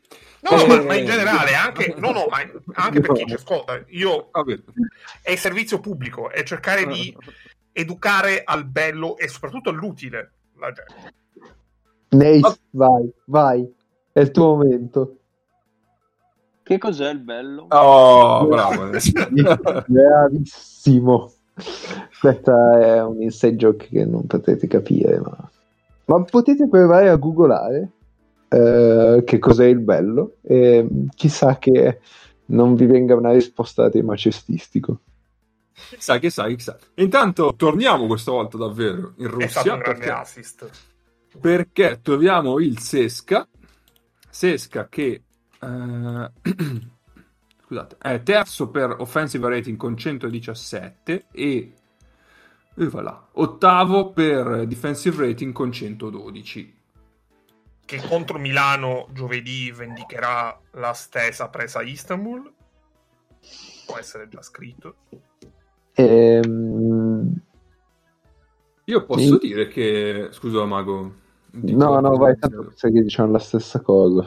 Mm, vediamo. Eh... E io vi smentirò perché ho una reazione pronta a quello che state per dire. Vediamo. Eh, eh, non sono la stessa squadra da quando manca Milutinov. Vabbè, grazie. Eh, no, chiaro. Secondo eh. me sono un po' ridimensionati come ambizioni. Cioè, nel senso... Ambi- sono, d'accordo, sono d'accordo. Possono comunque ambire ad arrivare alle Final Four sicuramente, ma se prima li mettevo sullo stesso piano del Barcellona senza Milutinov, per me rimangono una delle pretendenti al titolo normale, diciamo. E, e, ti dico anche, se dovessero vincere il titolo senza Milutinov... Auguri. Eh, per l'anno prossimo. No, sì, cioè, esatto, cioè, ci rimarrei un po' male, forse, perché... Perché cazzo no, cioè, nel senso, non, non si può fare così. Ecco. È un po' assurdo dirlo pensando, iniz- eh, se, cioè nel senso, se lo, se lo, pensi così dici è assurdo perché c'hai comunque James, c'è comunque Clyburn, c'è comunque Schengelia, c'è comunque un sacco di uh, Hackett, Kurbanov, c'è sì, un sacco sì, di, di, di, difensori forti, di gente che comunque sa stare in campo, però senza Velutinov perdono un sacco dal punto di vista di protezione al ferro secondo me e nessuno gliela può sostituire. E di rimbalzo offensivo. E, e il miglior giocatore, perdono il miglior giocatore dell'Eurolega nel suo ruolo. Sì, sì, sì. sì ma proprio per, nel, nel, loro gioco era sì, sì. perfetto per essere la protezione al ferro e il rimbalzo offensivo. Cioè, l'hanno aspettato, perso... loro l'hanno aspettato, hanno, ci hanno messo del tempo a inserire. Una volta che era inserito, pilota, andavano col pilota automatico. Sì, sì, sì, sì. Sì, sì cioè, su di loro alla fine No, vai. Scusa. Eh, dicevo, cioè, su di loro alla fine non... il discorso non è se faranno i playoff o meno, ma il loro grande obiettivo secondo me è chiudere ai secondi per evitare tutta la partita tabellone del Barcellona. Sì, sì. Ci sta. Ed evitarli sì. nella semifinale e provare a beccarli nell'eventuale finale. No, vabbè, anche se chiudono terzi, evitano il Barcellona. Sì, sì, sì, comunque cioè, evitare la partita tabellone del, del Barcellona. E comunque, se vi ricordate come ne parlavamo a tipo novembre, quando, appena prima che Milutinov rientrasse, o tipo mm. appena dopo che Milutinov eh, è rientrato, che dicevamo, eh ok, adesso questi con Milutinov sono un'altra squadra senza boh, non mi convincono più di tanto, gli manca qualcosa. Comunque, eh, poi, si sta, poi si devono proprio riassestare. Sta in piedi, eccetera, eccetera. E poi hanno risultato da quando è entrato Minutino. Perché loro c'è da dire che è, è vero che adesso sono senza Milutino e sono stati senza Schengelia, però loro da prima che gli uscisse Milutino già erano in un momento di flessione, perché loro hanno fatto quella sfi- sfida sì. di storie, però poi dopo hanno perso col Basconia, eh, hanno perso col Barça, col Fener, hanno vinto... Vabbè, hanno avuto casini di James avuto il casino di James, hanno perso col Barça. Loro già prima, adesso ho preso ecco, sulla schedule qua sotto, già prima di perdere a Valencia, che è stata la prima partita senza Milutinov, avevano perso 4 delle ultime 6 partite. qualcosina forse si era già incrinato prima, no, cioè incrinato, penso, forse qualche problema c'era già prima, non lo so. Quella oh, con me può anche... amicizia comunque. Come? No, quella col Bascogna anche... l'ha lasciata lì in amicizia. Era nel, cioè... contratto, era nel contratto di Schengelia. Noi eh, ve lo diamo, però. Bascogna, vabbè, dai. Vabbè, però secondo me è anche un po' fisiologico che dopo che ne vinci, cos'erano 12, 13 di fila, quel che è, poi ad un certo punto tu abbia un calo, perché vuol dire hai fatto due mesi dove sei girato a mille e poi ci sta che tu abbia quelle tre settimane dove non, non vai. Sì, sì. A maggior ragione con il discorso, secondo me, soprattutto il discorso di Mike James, perché poi mh, aveva, avevano veramente poche soluzioni senza di lui a livello offensivo. Mi ricordo Beh, adesso quella, comunque hanno allungato le rotazioni. Monaco che non c'era lui, l'ultimo quarto chiuso da 6 punti, cioè vennero stritolati dalla difesa del Bayern. Una partita finita tipo 66 a 65. No, c'era James contro il Bayern, eh? C'era? Eh, c'è sciopero bianco praticamente, però c'era. Ah, ok, ok, allora forse per quello. Mi ricordavo che cioè, facevano le prestazioni. E forse all'epoca c'era pure Stenix morto o qualcosa del genere. Allora, eh, il calendario del Sesca è il più facile dell'intera Eurolega. Beh, se non altro non devono affrontare il Sesca. Nelle prossime due. Eh, Nelle. Scusa, eh, siamo sempre lì. Se sei il Kimchi non devi affrontare il Kimchi, è, è già un, un problema per te. allora, nelle prossime due hanno Milano e Real che tra l'altro è lo stesso calendario, cioè anche Barcellona, Milano Reale, le prossime due. Questa cosa fa molto ridere. Ok. Però finiscono con Stella, Zenith, e vabbè, Kimchi, Asvel e Pana. La Virtus Roma non, no, non Vabbè, peccato ci sarebbe stato. No, possono ancora giocarsi il primo posto anche se sono 0-2 col Barcellona. Mm. Però teoricamente... È questo? Per parlare certo, di Barcellona. Certo, certo. No, comunque, eh, scherzi a parte. Mm, allora, loro, secondo me, la cosa che sperano tantissimo in questo momento è di evitare l'Efes. Perché se la sono proprio... Cioè, ho la sensazione che... Mm, al di là del più 30 che gli hanno dato, cioè l'Efes è lo stesso Efes che ci ha perso la finale di Eurolega con questi, eh, quindi hanno anche delle motivazioni. Sì, ma questi non sono più questi. Sì, siamo d'accordo, però... Siamo mh, mm, questi.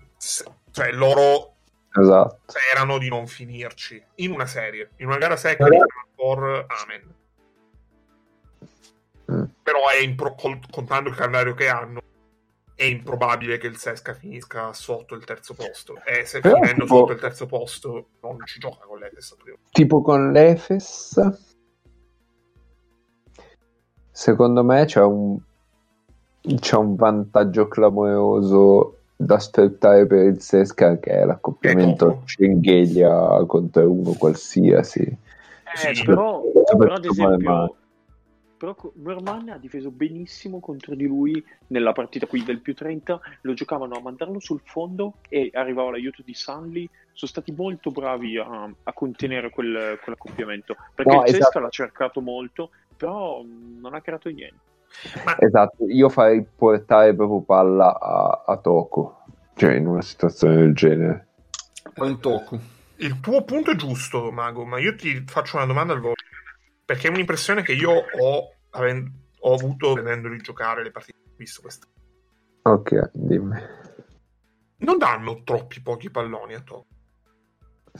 Cioè, io ho eh. l'impressione che in attacco Vabbè, giochino veramente. Usage? No, allora no, no, no. pochi palloni a Toco. Cioè, ho l'impressione che ci sono proprio pochi giochi che lo vedono coinvolto in maniera attiva. Sì, so, sono abbastanza d'accordo. Ehm, che, oddio, probabilmente è l'altra faccia della vera Mike James. Mm. Cioè, ehm, ed è il motivo per cui io in una squadra con così tanto talento eh, quindi metti, mettici anche Milutinov, eh, pace alla mia sua, mettici Clyburn, mettici lo stesso Iliad, eccetera.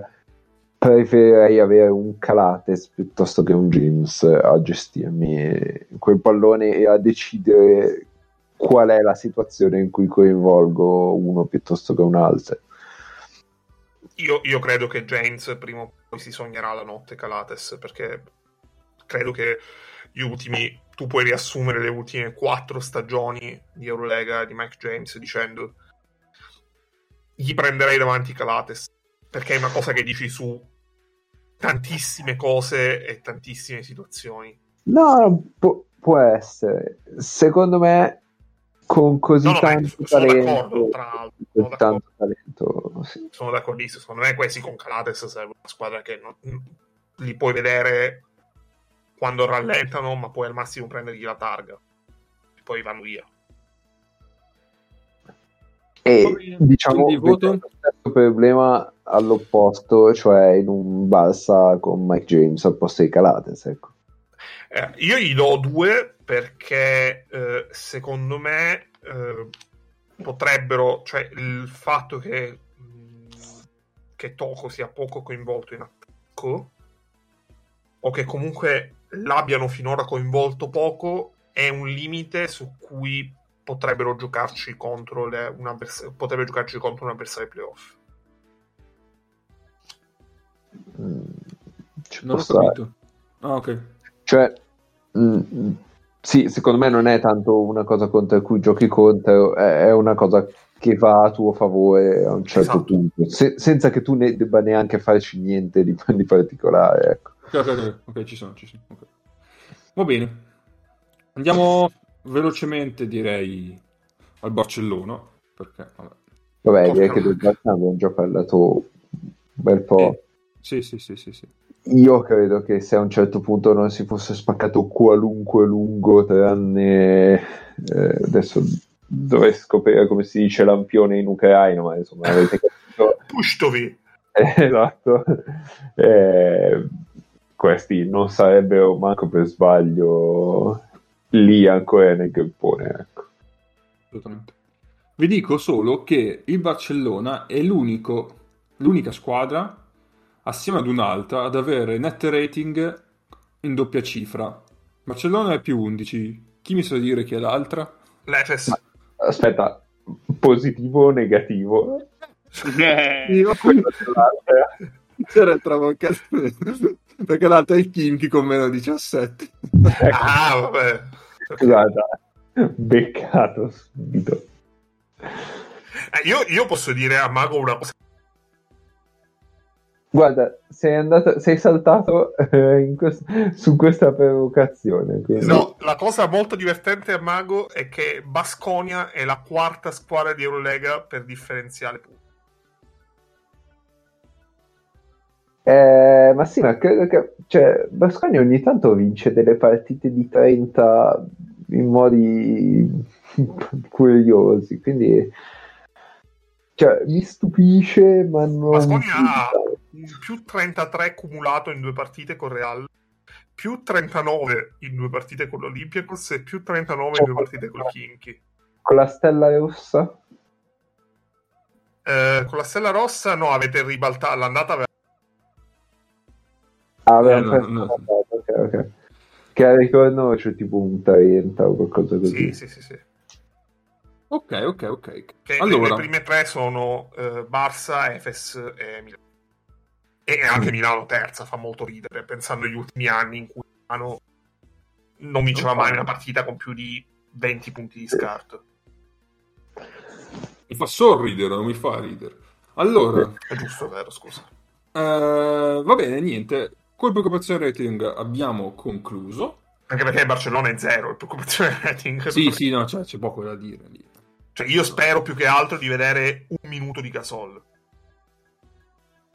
ma basta, cioè, solo, solo, per vederlo, perché così gli possono dare la medaglia. Perché formalmente... Solo per vedere la gente in zona Genova di, di, male, vabbè.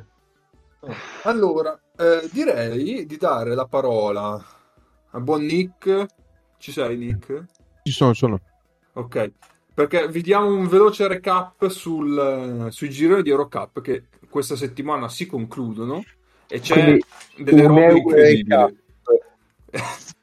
L'Eurocup, il recap di Eurocup, e, tra l'altro l'Eurocup è quella competizione che giocano, in questo momento sono 16 squadre, poi saranno a un certo punto 8 e che poi alla fine vince eh sì, assolutamente, assolutamente. È già, già tutto fatto, pronto, addobbato per una festa senza tifosi in Piazza Maggiore. Se, senza tifosi vediamo perché se il commissariato è diciamo maggioranza fortitudina no ma, ma l'amico Baraldi sicuramente saprà fare in modo che esatto, esatto. sarebbe una scena un po' strana ma comunque affascinante mille cartonati dei tifosi sul crescentone. Vada. Dunque, allora, siamo alla vigilia dell'ultima giornata, ci si gioca i playoff e eh, sinceramente su un Eurocup che fin qua è stato un pochino, diciamo, un po' sottotono, la top 16 non indimenticabile fin qua, l'ultima settimana propone invece insomma un po' di pathos quantomeno. Comunque abbiamo già eh, tre squadre qualificate matematicamente, che sono vabbè, la Virtus e Kazan che sono imbattute e Monaco che si è qualificata l'ultima giornata battendo eh, Nanterre ed è anche prima matematica, quindi abbiamo eh. già delle quattro teste di serie per i playoff. No, e, specifico, la Virtus già qualificata all'Eurolega. dopo due anni di guffate su Kimchi. Ma okay. io, io, ho una domanda più che altro. La Virtus è già certa di avere il fattore campo, posto che è irrilevante il fattore campo? In finale no. No, anzi, anzi eh, esatto. Non solo non è sicura di averla, molto probabilmente non l'avrà perché conta il record del top 16 ehm, e, non e è dif- 5-0. però è lo stesso di Kazan e all'ultima eh, gioca contro sul campo di Gran Canaria ehm, e, e, giocherà per vincere ovviamente perché Kazan sa che la Virtus gioca in casa contro Burg che è ultimissima e vincerà e la Virtus cercherà di vincere immagino anche il possibile perché attualmente Kazan è più 82 la Virtus è più 58 quindi ci sono quei 25 punti da recuperare e cercherà di vincere in maniera abbastanza rotonda, mentre Kazan gioca contro Gran Canaria che si gioca al passaggio del turno, eh, però appunto giocherà per vincere, questa tra l'altro è una variante che eh, influenzerà sicuramente gli equilibri del gruppo H dove Kazan è già prima, però bisogna ancora scegliere la seconda. Adesso arrivo... Io, io, una cosa breve prima che tu fai mm, il recap. E... Cioè, è confermato che non conta la prima fase. Perché io mi ricordavo contasse anche quella.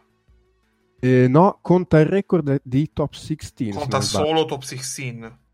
Sì, se non sbaglio. Sì, che sì, gran stronzata. Infatti mi dicevano questa cosa del, eh, della differenza canestri che appunto tra l'altro la Virtus avendo vinto al supplementare con il sede vita l'ultima di 10 quei 10 punti essendo arrivati al supplementare per la Virtus non contano in differenza canestri la Virtus in teoria sarebbe più 68 ma avendo vinto al supplementare col sede vita quei 10 punti vengono tolti sì sì sì, sì. Eh, quindi teoricamente in questo momento la favorita per il fattore campo per tutti i playoff è Kazan che comunque deve vincere eh, a Gran Canaria l'ultima. Adesso poi arriviamo al gruppo H che prima abbiamo fatto un po' di conti su, su quello che sono le avulse.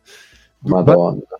Parto dal gruppo E, che appunto è quello di Monaco, che è già di Monaco, che è già primo, e, e, ed è il gruppo dove Badalona sta tentando di suicidarsi in maniera inopinata, di rimanere fuori dai playoff, eh, avendo perso l'ultima partita contro Malaga, che era già fuori da tutte, era 0-4, è stato affrontato in casa, ha perso di 15, e così facendo è rimesso in gioco Nanterre, che probabilmente non ci credono neanche loro, però Nanterre all'ultima giornata, partita mh, consiglio di vedere, c'è Nanterre-Badalona, Badalona all'andata ha vinto di 5, Nanterre vincendo di 6, ma adesso non ho sotto mano quando giocano, passerebbe il turno come seconda e sarebbe l'avversario della Virtus ai quarti di finale. Quindi eh, voi immaginate a Bologna il tifo che si sta facendo per il Nanterre in questo momento e, e, e, Badalona se dovesse rimanere fuori sarebbe oggettivamente una grande delusione perché se vi ricordate anche quando abbiamo presentato le top 16 la davo come pensavamo passassero pensavamo passassero Badalone e Male, che in quel girone rischiano di passare le altre due. Di passare le altre due. A me Badalona sembrava oggettivamente la squadra che poteva mettere più in difficoltà la Virtus. Eh, era partita bene in top 16, poi sono un po' piantata, sinceramente. E adesso si giocano, si giocano tutta l'ultima partita. De- possono perdere fino a 4 punti.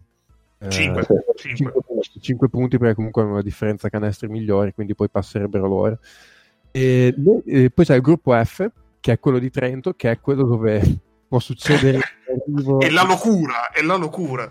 Mitologico arrivo con quattro squadre a sei punti e poi dopo lì hai voglia a te tirare fuori eh, Ma non credo esistano no, dei, dei precedenti. Però lì è semplice. No, in realtà lì è semplice, non devi fare una classifica vulsa. Le, le quattro squadre conta la eh. differenza globale. La, la classifica vulsa è la classifica. Cioè, cioè non, non, c'è nessuno di avulso perché sono tutti dette. Sì, a quel cioè, punto lì è veramente la locura perché comunque ha un senso, però è, è, è, la pazzia. Sì, Altro... però nel senso le ipotesi adesso sono praticamente infinite. Sì, sì, no, adesso è impossibile, fa- anche perché tra l'altro giocano fuori casa le prime due contro le seconde due che sulla carta Locomotive e Partizan che attualmente sono terze e quarta sulla carta erano le squadre favorite e ovviamente rischiano di rimanere fuori eh, tra l'altro guardando le differenze canestre attualmente allora Trento è prima tre vittorie, due sconfitte più nove poi Levallois che ha preso una passata memorabile da Cuban all'ultima in casa dopo che eh, nel girone d'andata di top 16 aveva sorpreso un po' tutti finendo in battuta, è 3-2 ma più 11. Cuban con quella vittoria è terza con due vittorie ma più 11 e, e il Partizan è ultimo eh, con due punti ma meno 9. Quindi eh, teoricamente Trente eh, limita i danni anche volendo perdendo eh, sul campo di Cuban eh, può non deve passare. Esatto, eh, dipende il Partizan, esatto, dipende cosa fa il Partizan con, con l'Evaluà, perché se l'Evaluà prende una passata dal Partizan come ha fatto con Cuban, si ribalta tutto e passano Cuban e Partizan. No, o, o, se vince l'Evaluà, a quel punto conta...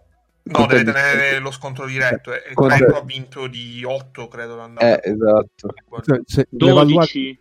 Eh, Trento, ah, okay. Trento e l'Evaluà teoricamente hanno eh, il destino nelle loro mani. Se vincono, sono dentro perché comunque hanno due punti sì, di vantaggio sì, sì. Quindi, cioè, l'Evaluai e Trento sap- dicendo sanno che sono dentro. E se vincono entrambe, Trento è prima. Esattamente. Sì. Prenderebbe, eh, prenderebbe eh, la seconda di che giro? Kazan. Kazan. No. O della Virtus. Mm. A te che non ho il format sotto mano, lo dico al volo. Tanto... No, no, di Kazan, la seconda di Kazan, perché la Virtus si incrocia con quello di Badalona, quindi per forza. Ok. Ehm, aspetta che voglio essere sicuro di questa cosa perché fanno degli incroci strani. Attenzione, l'F prende l'H. Tipo, tipo uno spinugio. eh. E quindi insomma, il gruppo F è questa roba qua. Tra l'altro si parlava di Trento prima, che squadra che ha fatto, cioè, se la vediamo in campionato, ha fatto un Eurocup fuori di testa Trento perché è stata a lungo prima in regular season, eh, sta oggettivamente rischiando di passare il turno in un girone che non era semplicissimo perché vabbè, c'erano Cuban, Partizan, Levaluaca sorpreso e eh, rischiano di passare. Trento, Trento era partita 6-0 in Eurocup in un giro 5-0 eh? però no. comunque vai a fare eh, complessivamente ha fatto un'ottima Eurocup. Si parlava prima di questa differenza. Eh, io, diciamo, l'idea un po' che ho è il fatto che comunque eh, nelle coppe europee, in Eurocup in particolare, magari hai meno tempo, col fatto che si gioca il martedì spesso, non hai tempo di preparare la partita. E allora magari una squadra come Trento, che comunque ha del talento, può giocare un po' più appunto su quel talento e affrontare meno, tra virgolette, tattica e quindi nascondere un po' di quei problemi che si vedono la domenica in campionato. Però questo non toglie che eh, comunque l'Eurocup che stanno facendo loro, insomma, devi pur sempre giocare. Eh. Io ho una cosa che non ho capito. Cuban quanto parte di differenza canestri? Più 11. Più 11. Cuban infatti... Cioè, mh, mm, Beh, Cuban così... se, se, vince dovrebbe... Cioè, sì, Cuban se, se vince, vince, vince il Partizan, Cuban è dentro. Ma il Cuban vincendo Cuban se vince dentro perché Cuban vincendo sta, è comunque pari a Trento e, e no. dà la differenza canestri. E no, perché se vince, vince eh. l'Evaluat, la parità esatto. è solo con Trento e dipende da come vince. Cuban per essere sicura dovrebbe vincere di, di 13. Tipo, se vince eh. di 13, in teoria dovrebbe sì. essere dentro a prescindere. Mi ricordo adesso cosa ha fatto Trento con Cuban all'andata, ma credo allora, che abbia 96 eh, no, ha vinto. 84. Eh, più 12. Esatto. Eh, so, sì, è stata la prima, la prima di top 16, è vero, è vero. Quindi sì, è tutto anche sì, qui. Sì, so... era più 25 anche ad un certo punto, più 30, una partita. E poi più 25 che era diventato più 3. Sì. E poi è, è finito più 12. No, Trento sì. ha avuto questa Eurocup incredibile in cui parte 5 6-0, non mi ricordo, e poi perde 4 di fila, vince la prima di top, di top 16, ne perde due di fila e vince le ultime due. E questo è secondo me anche legato al discorso no, di più 30, più 3 con, con Cuban, cioè proprio è il riassunto della squadra che è Trento quest'anno, cioè una squadra che è costruita con dei giocatori che secondo me naturalmente ti portano ad avere questo andamento alti e bassi nella stagione, ma anche nella singola partita. E che probabilmente arriverà a Pasqua avendo vinto più partite in Europa che in campionato. Probabilmente sì. Comunque, andiamo... Se non avete domande sul gruppo... No, no, aspetta, eh, io su questo gruppo voglio ricordare che è possibile che finiscano tutte e tre 3 e tutte e tre 3 3 trellando, essendo a 3. Giustamente. E dunque, dopo questa cosa che io non ripeterò perché eh, per evidenti impedimenti linguistici, eh... non è impedito a me di dirla comunque. Sì, se, se l'era preparato Nick, se volessi sapere. Me l'ero anche dimenticata e parlando di Trento 200 volte mi è ritornata in mente. Meno male. Mario e hanno delle puntate e hanno le battute preparate come nei migliori show che vedete in televisione. Esatto, esatto. adesso arriveranno anche le risate finte sotto. È una cosa meravigliosa comunque meno impacciati di Ibrahimovic. Esatto, su quello... Con le battute preparate. Un giorno ci prepariamo una litigata finta tipo quella tra Lundini e la Fanelli. esatto. E, Nick, sappi che Lundini è talmente potente che potresti aver fatto riferimento a Sanremo, però hai citato Lundini, quindi va bene. Vedi. Ok, eh, dunque, prima di Sanremo. Andiamo avanti. Allora, dunque, il gruppo G invece è quello della Virtus, che appunto è prima matematica. Mm, tra l'altro, se non l'avete fatto, recuperatevi gli ultimi 10 minuti, gli ultimi 5 di regolamentari e supplementari della partita con Sede Vita, perché anche lì locura lo stato puro. Capita ogni tanto in Eurocup queste partite, ma boh, la Virtus ha vinto una partita tipo a 5 minuti alla fine, ha messo gli slider a 99 in tutto e ha cominciato a fare canestri tirando tipo con la palla infuocata di Space Jam. E, ha vinto, e ha vinto con eh, del de Sede Vita che si sono guardati e hanno detto vabbè sentite noi ci avevamo provato è bello così a posto così e qui come detto contano tutte e due comunque le ultime due partite perché appunto la Virtus deve cercare di vincere tipo 200 a 0 contro Burg per la differenza canestri quindi comunque immagino che giocherà 40 minuti anche dovesse essere a più 30 e, però ecco la partita che assolutamente mi cons- consiglio di vedere quella tra Budus e Stezze De Vita che di fatto è un, uh, un in and out, nel senso che uh, Sedevita al momento ha, due pu- ha tre vittorie, il Budusnos due, ma nello scontro diretto il Sedevita è solo a più tre. Quindi sostanzialmente uh, si può dire che chi vince questa partita tra Budusnos e Sedevita passa come seconda. Eh, essendo pure un semi-derby, comunque insomma merita di essere visto. Sono due squadre belle. Il Sedevita comunque è una squadra molto piacevole da vedere. Cioè, Blazic sta giocando un Eurocup pazzesca fuori di testa, cioè eh, offensivamente da vedere. Sì, Mago, e... ti ricordo in quella squadra c'è anche Edo Muric. Eh. Edo Muric che sta giocando grande anche lui, tra l'altro. Capito, povera bestia con chi gli tocca giocare. eh. Con la Virtus ha fatto una partita incredibile, segnando tutto quello che gli passava per le mani, anche Luca Rupnik, che è questo tipo guardia oh, mancino. Sì. Eh, Nano magnifico. Solo che vabbè, hanno preso 110 punti. È, è uno di quelli che muove le gambe eh, veloci come, eh, come Bip Bip quando accelera da fermo. È uno di quella categoria lì. Stessa categoria di Lecavicius, tipo. Um, Budusnost, appunto, secondo me all'inizio pensavo che avesse qualcosina in più, ha perso una partita di troppo, insomma se la giocano all'ultima, però mh, non sono messi male perché comunque giocano in casa e la possono oggettivamente ribaltare. Della Valle secondo me sta facendo discretamente, considerato come era partito male a, era Granca, giusto? Sì. Eh, secondo me si è ripreso abbastanza, ha, ha, un suo senso all'interno di quella squadra, lo, gli fanno fare le cose che gli vengono meglio, ha un suo senso, insomma. Cioè che lo stesso procuratore di tutti gli altri? Tu dici il candidato, il candidato definisca decentemente. No, aspetta, quando hai detto si è ripreso decentemente mi è venuto in mente quando presentano Duccio alla conferenza stampa. Duccio si è ripreso completamente. Oddio, eh, de- della valle che gli vede tutti verdi, bellissimo, molto bello. È invecchiato terribilmente male della valle perché ha dei capelli bianchi imbarazzanti, però a parte quello, eh... no, nel senso che comunque qui gli chiedono di fare le sue uscite, prendere i suoi tiri, fanno, lo mettono nella sua comfort zone in attacco, nel senso non gli chiedono di fare cose troppo fuori da, mm-hmm. da quello eh, da quello che lui sa fare, appunto, le uscite, eh, se esce magari in vantaggio, ma non ha il tiro, fare due palleggi per andare dentro, prendere magari l'arresto e tiro dentro i due punti. In difesa hanno comunque un sistema che lo copre abbastanza perché sì.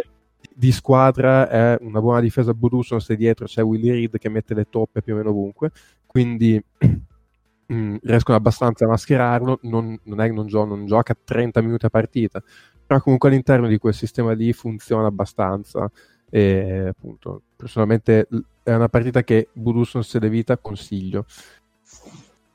Ecco diciamo che quella roba lì di Della Valle cioè 15-20 minuti facendo quel, quello che hai descritto tu soprattutto in attacco. Cioè uno che può trovare punti istantanei più o meno da qualsiasi, da qualsiasi situazione forse tranne i pick and roll giocati da lui diciamo, il primo pick and roll dell'azione giocato da lui, meglio di no, ma tutto, da tutto il resto lui può trovare i punti.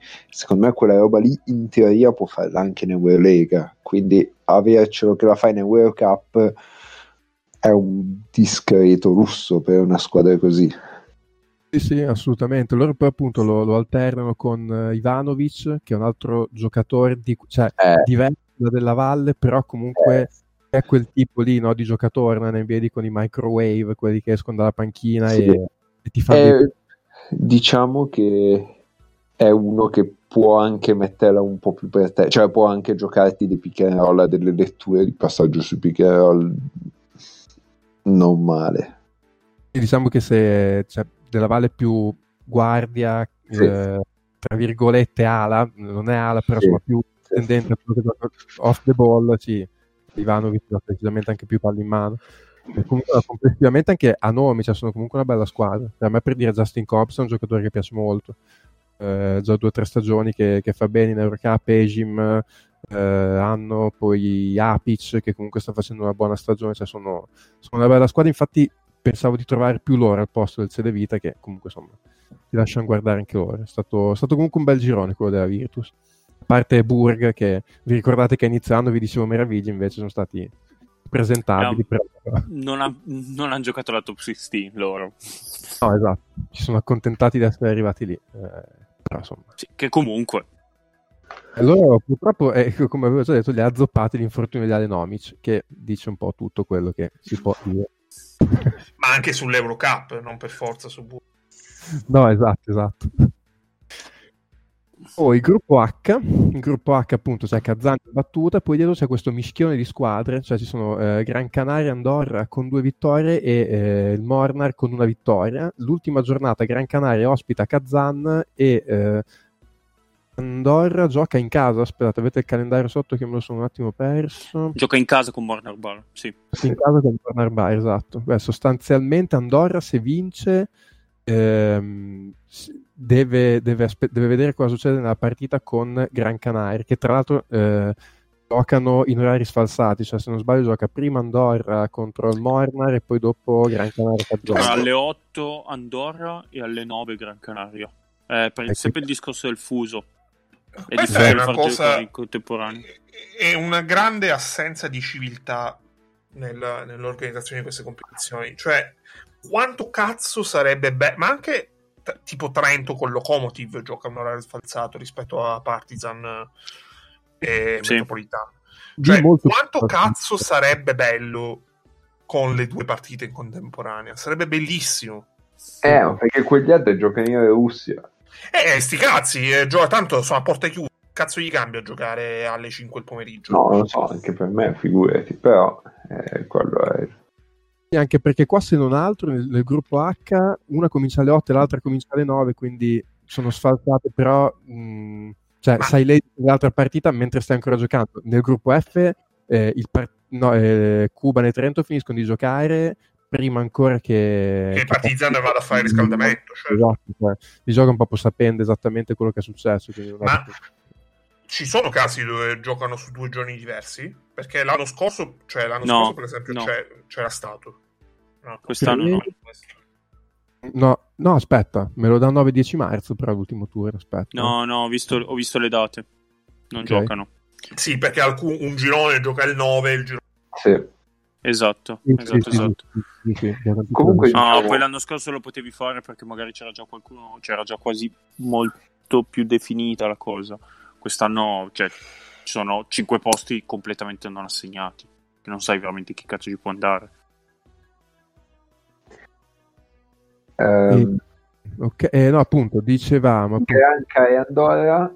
Granca ha vantaggio su Andorra negli scontri diretti, giusto? Il Gran Canaria ha vinto le due partite, cioè ha storicamente qua se Gran Canaria dovesse perdere con Kazan e eh, Mornar battere Andorra avremo tre squadre a due punti e tutte quante 1-1 nel, nella Vulsa e, quindi e l'unica poi... che non può passare in questa situazione è Andorra. E l'unica che non può no, no beh, a quel punto dopo sono tutte in gioco. Eh no perché Andorra ha scontro diretto a sfavore con Granca. No, però avevamo visto che a quel punto lo scontro diretto non contava più. Eh, no, che... no, ma siamo, siamo, tornati, siamo tornati su... allora, allora... No, no, però Andrea, Andrea non può passare se arriva pari con Granca. Perché se arriva pari con Granca vuol dire che ha perso col Mornar Bar. E no, quindi... a quel punto, se il Mornar vince, va a due punti del Mornar, a quel punto diventa una parità esatto. 3 si guarda la, la differenza canestri globale tra le tre squadre pari punti. Esatto. Solo che andare globale a... negli scontri diretti tra le tre squadre. Esatto. Solo che andare è già sotto, quindi non, eh. non, può avere... No, può recuperare solamente cose. Eh, il Mornar su Granca che esatto. parte davanti. Esatto, cioè se arrivano pari a tre Andorra non può passare. L'unico modo per cui Andorra possa passare che lei vinca e Granca perda. Esatto, perché... Uh...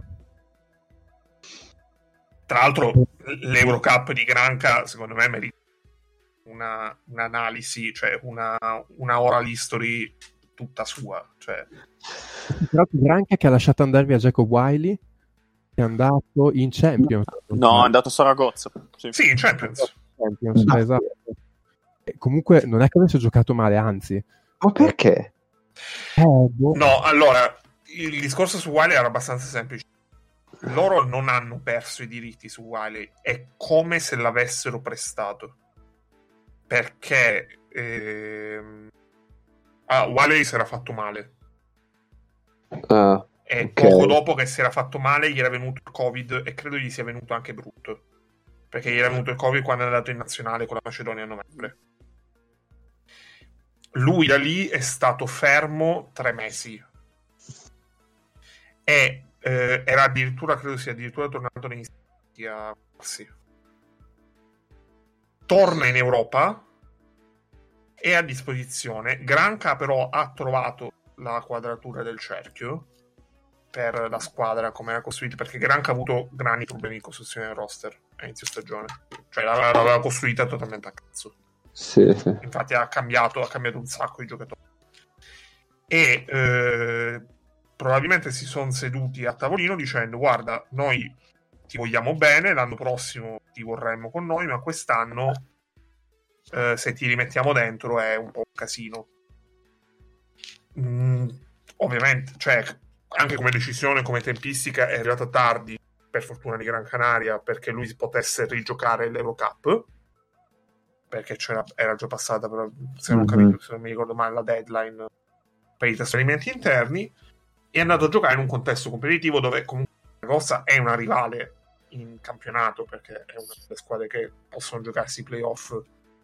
Sì, è in netta ascesa in campionato. Eh, possono giocarsi i playoff con Ragazza hanno avuto Jason Thompson è andato in Cina e l'hanno rimpiazzato con, Jason, con, con Jacob Wiley quindi andata insomma fatta sì, poi, poi, poi, anche eh, Hernandez in panchina ha avuto un mese abbondante di aggiustamento al basket europeo no, aspetta, adesso trovato... chi è che è andato in Cina? Dion Thompson no Jason Thompson, Jason Thompson. Ah, ah, ok ok Dion Thompson è ancora a Malaga vero? sì sì sì confermo e, e l'hanno mandato giù e adesso, cioè, secondo me adesso siamo... Comunque, cioè, loro hanno mantenuto i diritti, loro hanno mantenuto okay, i diritti, okay, perché esattamente come per esempio Barcellona li ha mantenuti su sulle zone. Comunque, eh, chiudendo il discorso sul gruppo H, allora Gran Canaria vincendo è seconda e permetterebbe presumibilmente alla Virtus di avere il fattore campo per tutti i playoff. Perdendo invece eh, si mette nel, nel casino Andorra, ehm, potrebbe sfruttare Andorra perché se Andorra vincesse con Mornar e anche perdesse con Kazan sarebbe seconda e quindi passerebbe Andorra come seconda e sarebbe eh, l'avversaria teorica di Trento se Trento dovesse riuscire ad arrivare primo nel suo girone. Oppure se Mon vince di più di 7, abbiamo esatto. detto. Esatto, oppure se vince di più di 7 punti eh, passa come secondo in, in, caso di sconfitta di Granca con Kazan. Okay. L'ultimo turno oh. di recap prima di mm. Va bene. Concluso? Allora andiamo velocemente a darvi le partite. Vabbè, tipo tutte quelle di World Cup. Eh, eh, sì, esatto. Sì, Eurocup, eh, aspetta che le prendo sotto, faccio proprio l'elenco di queste. Tanto metto la sigla.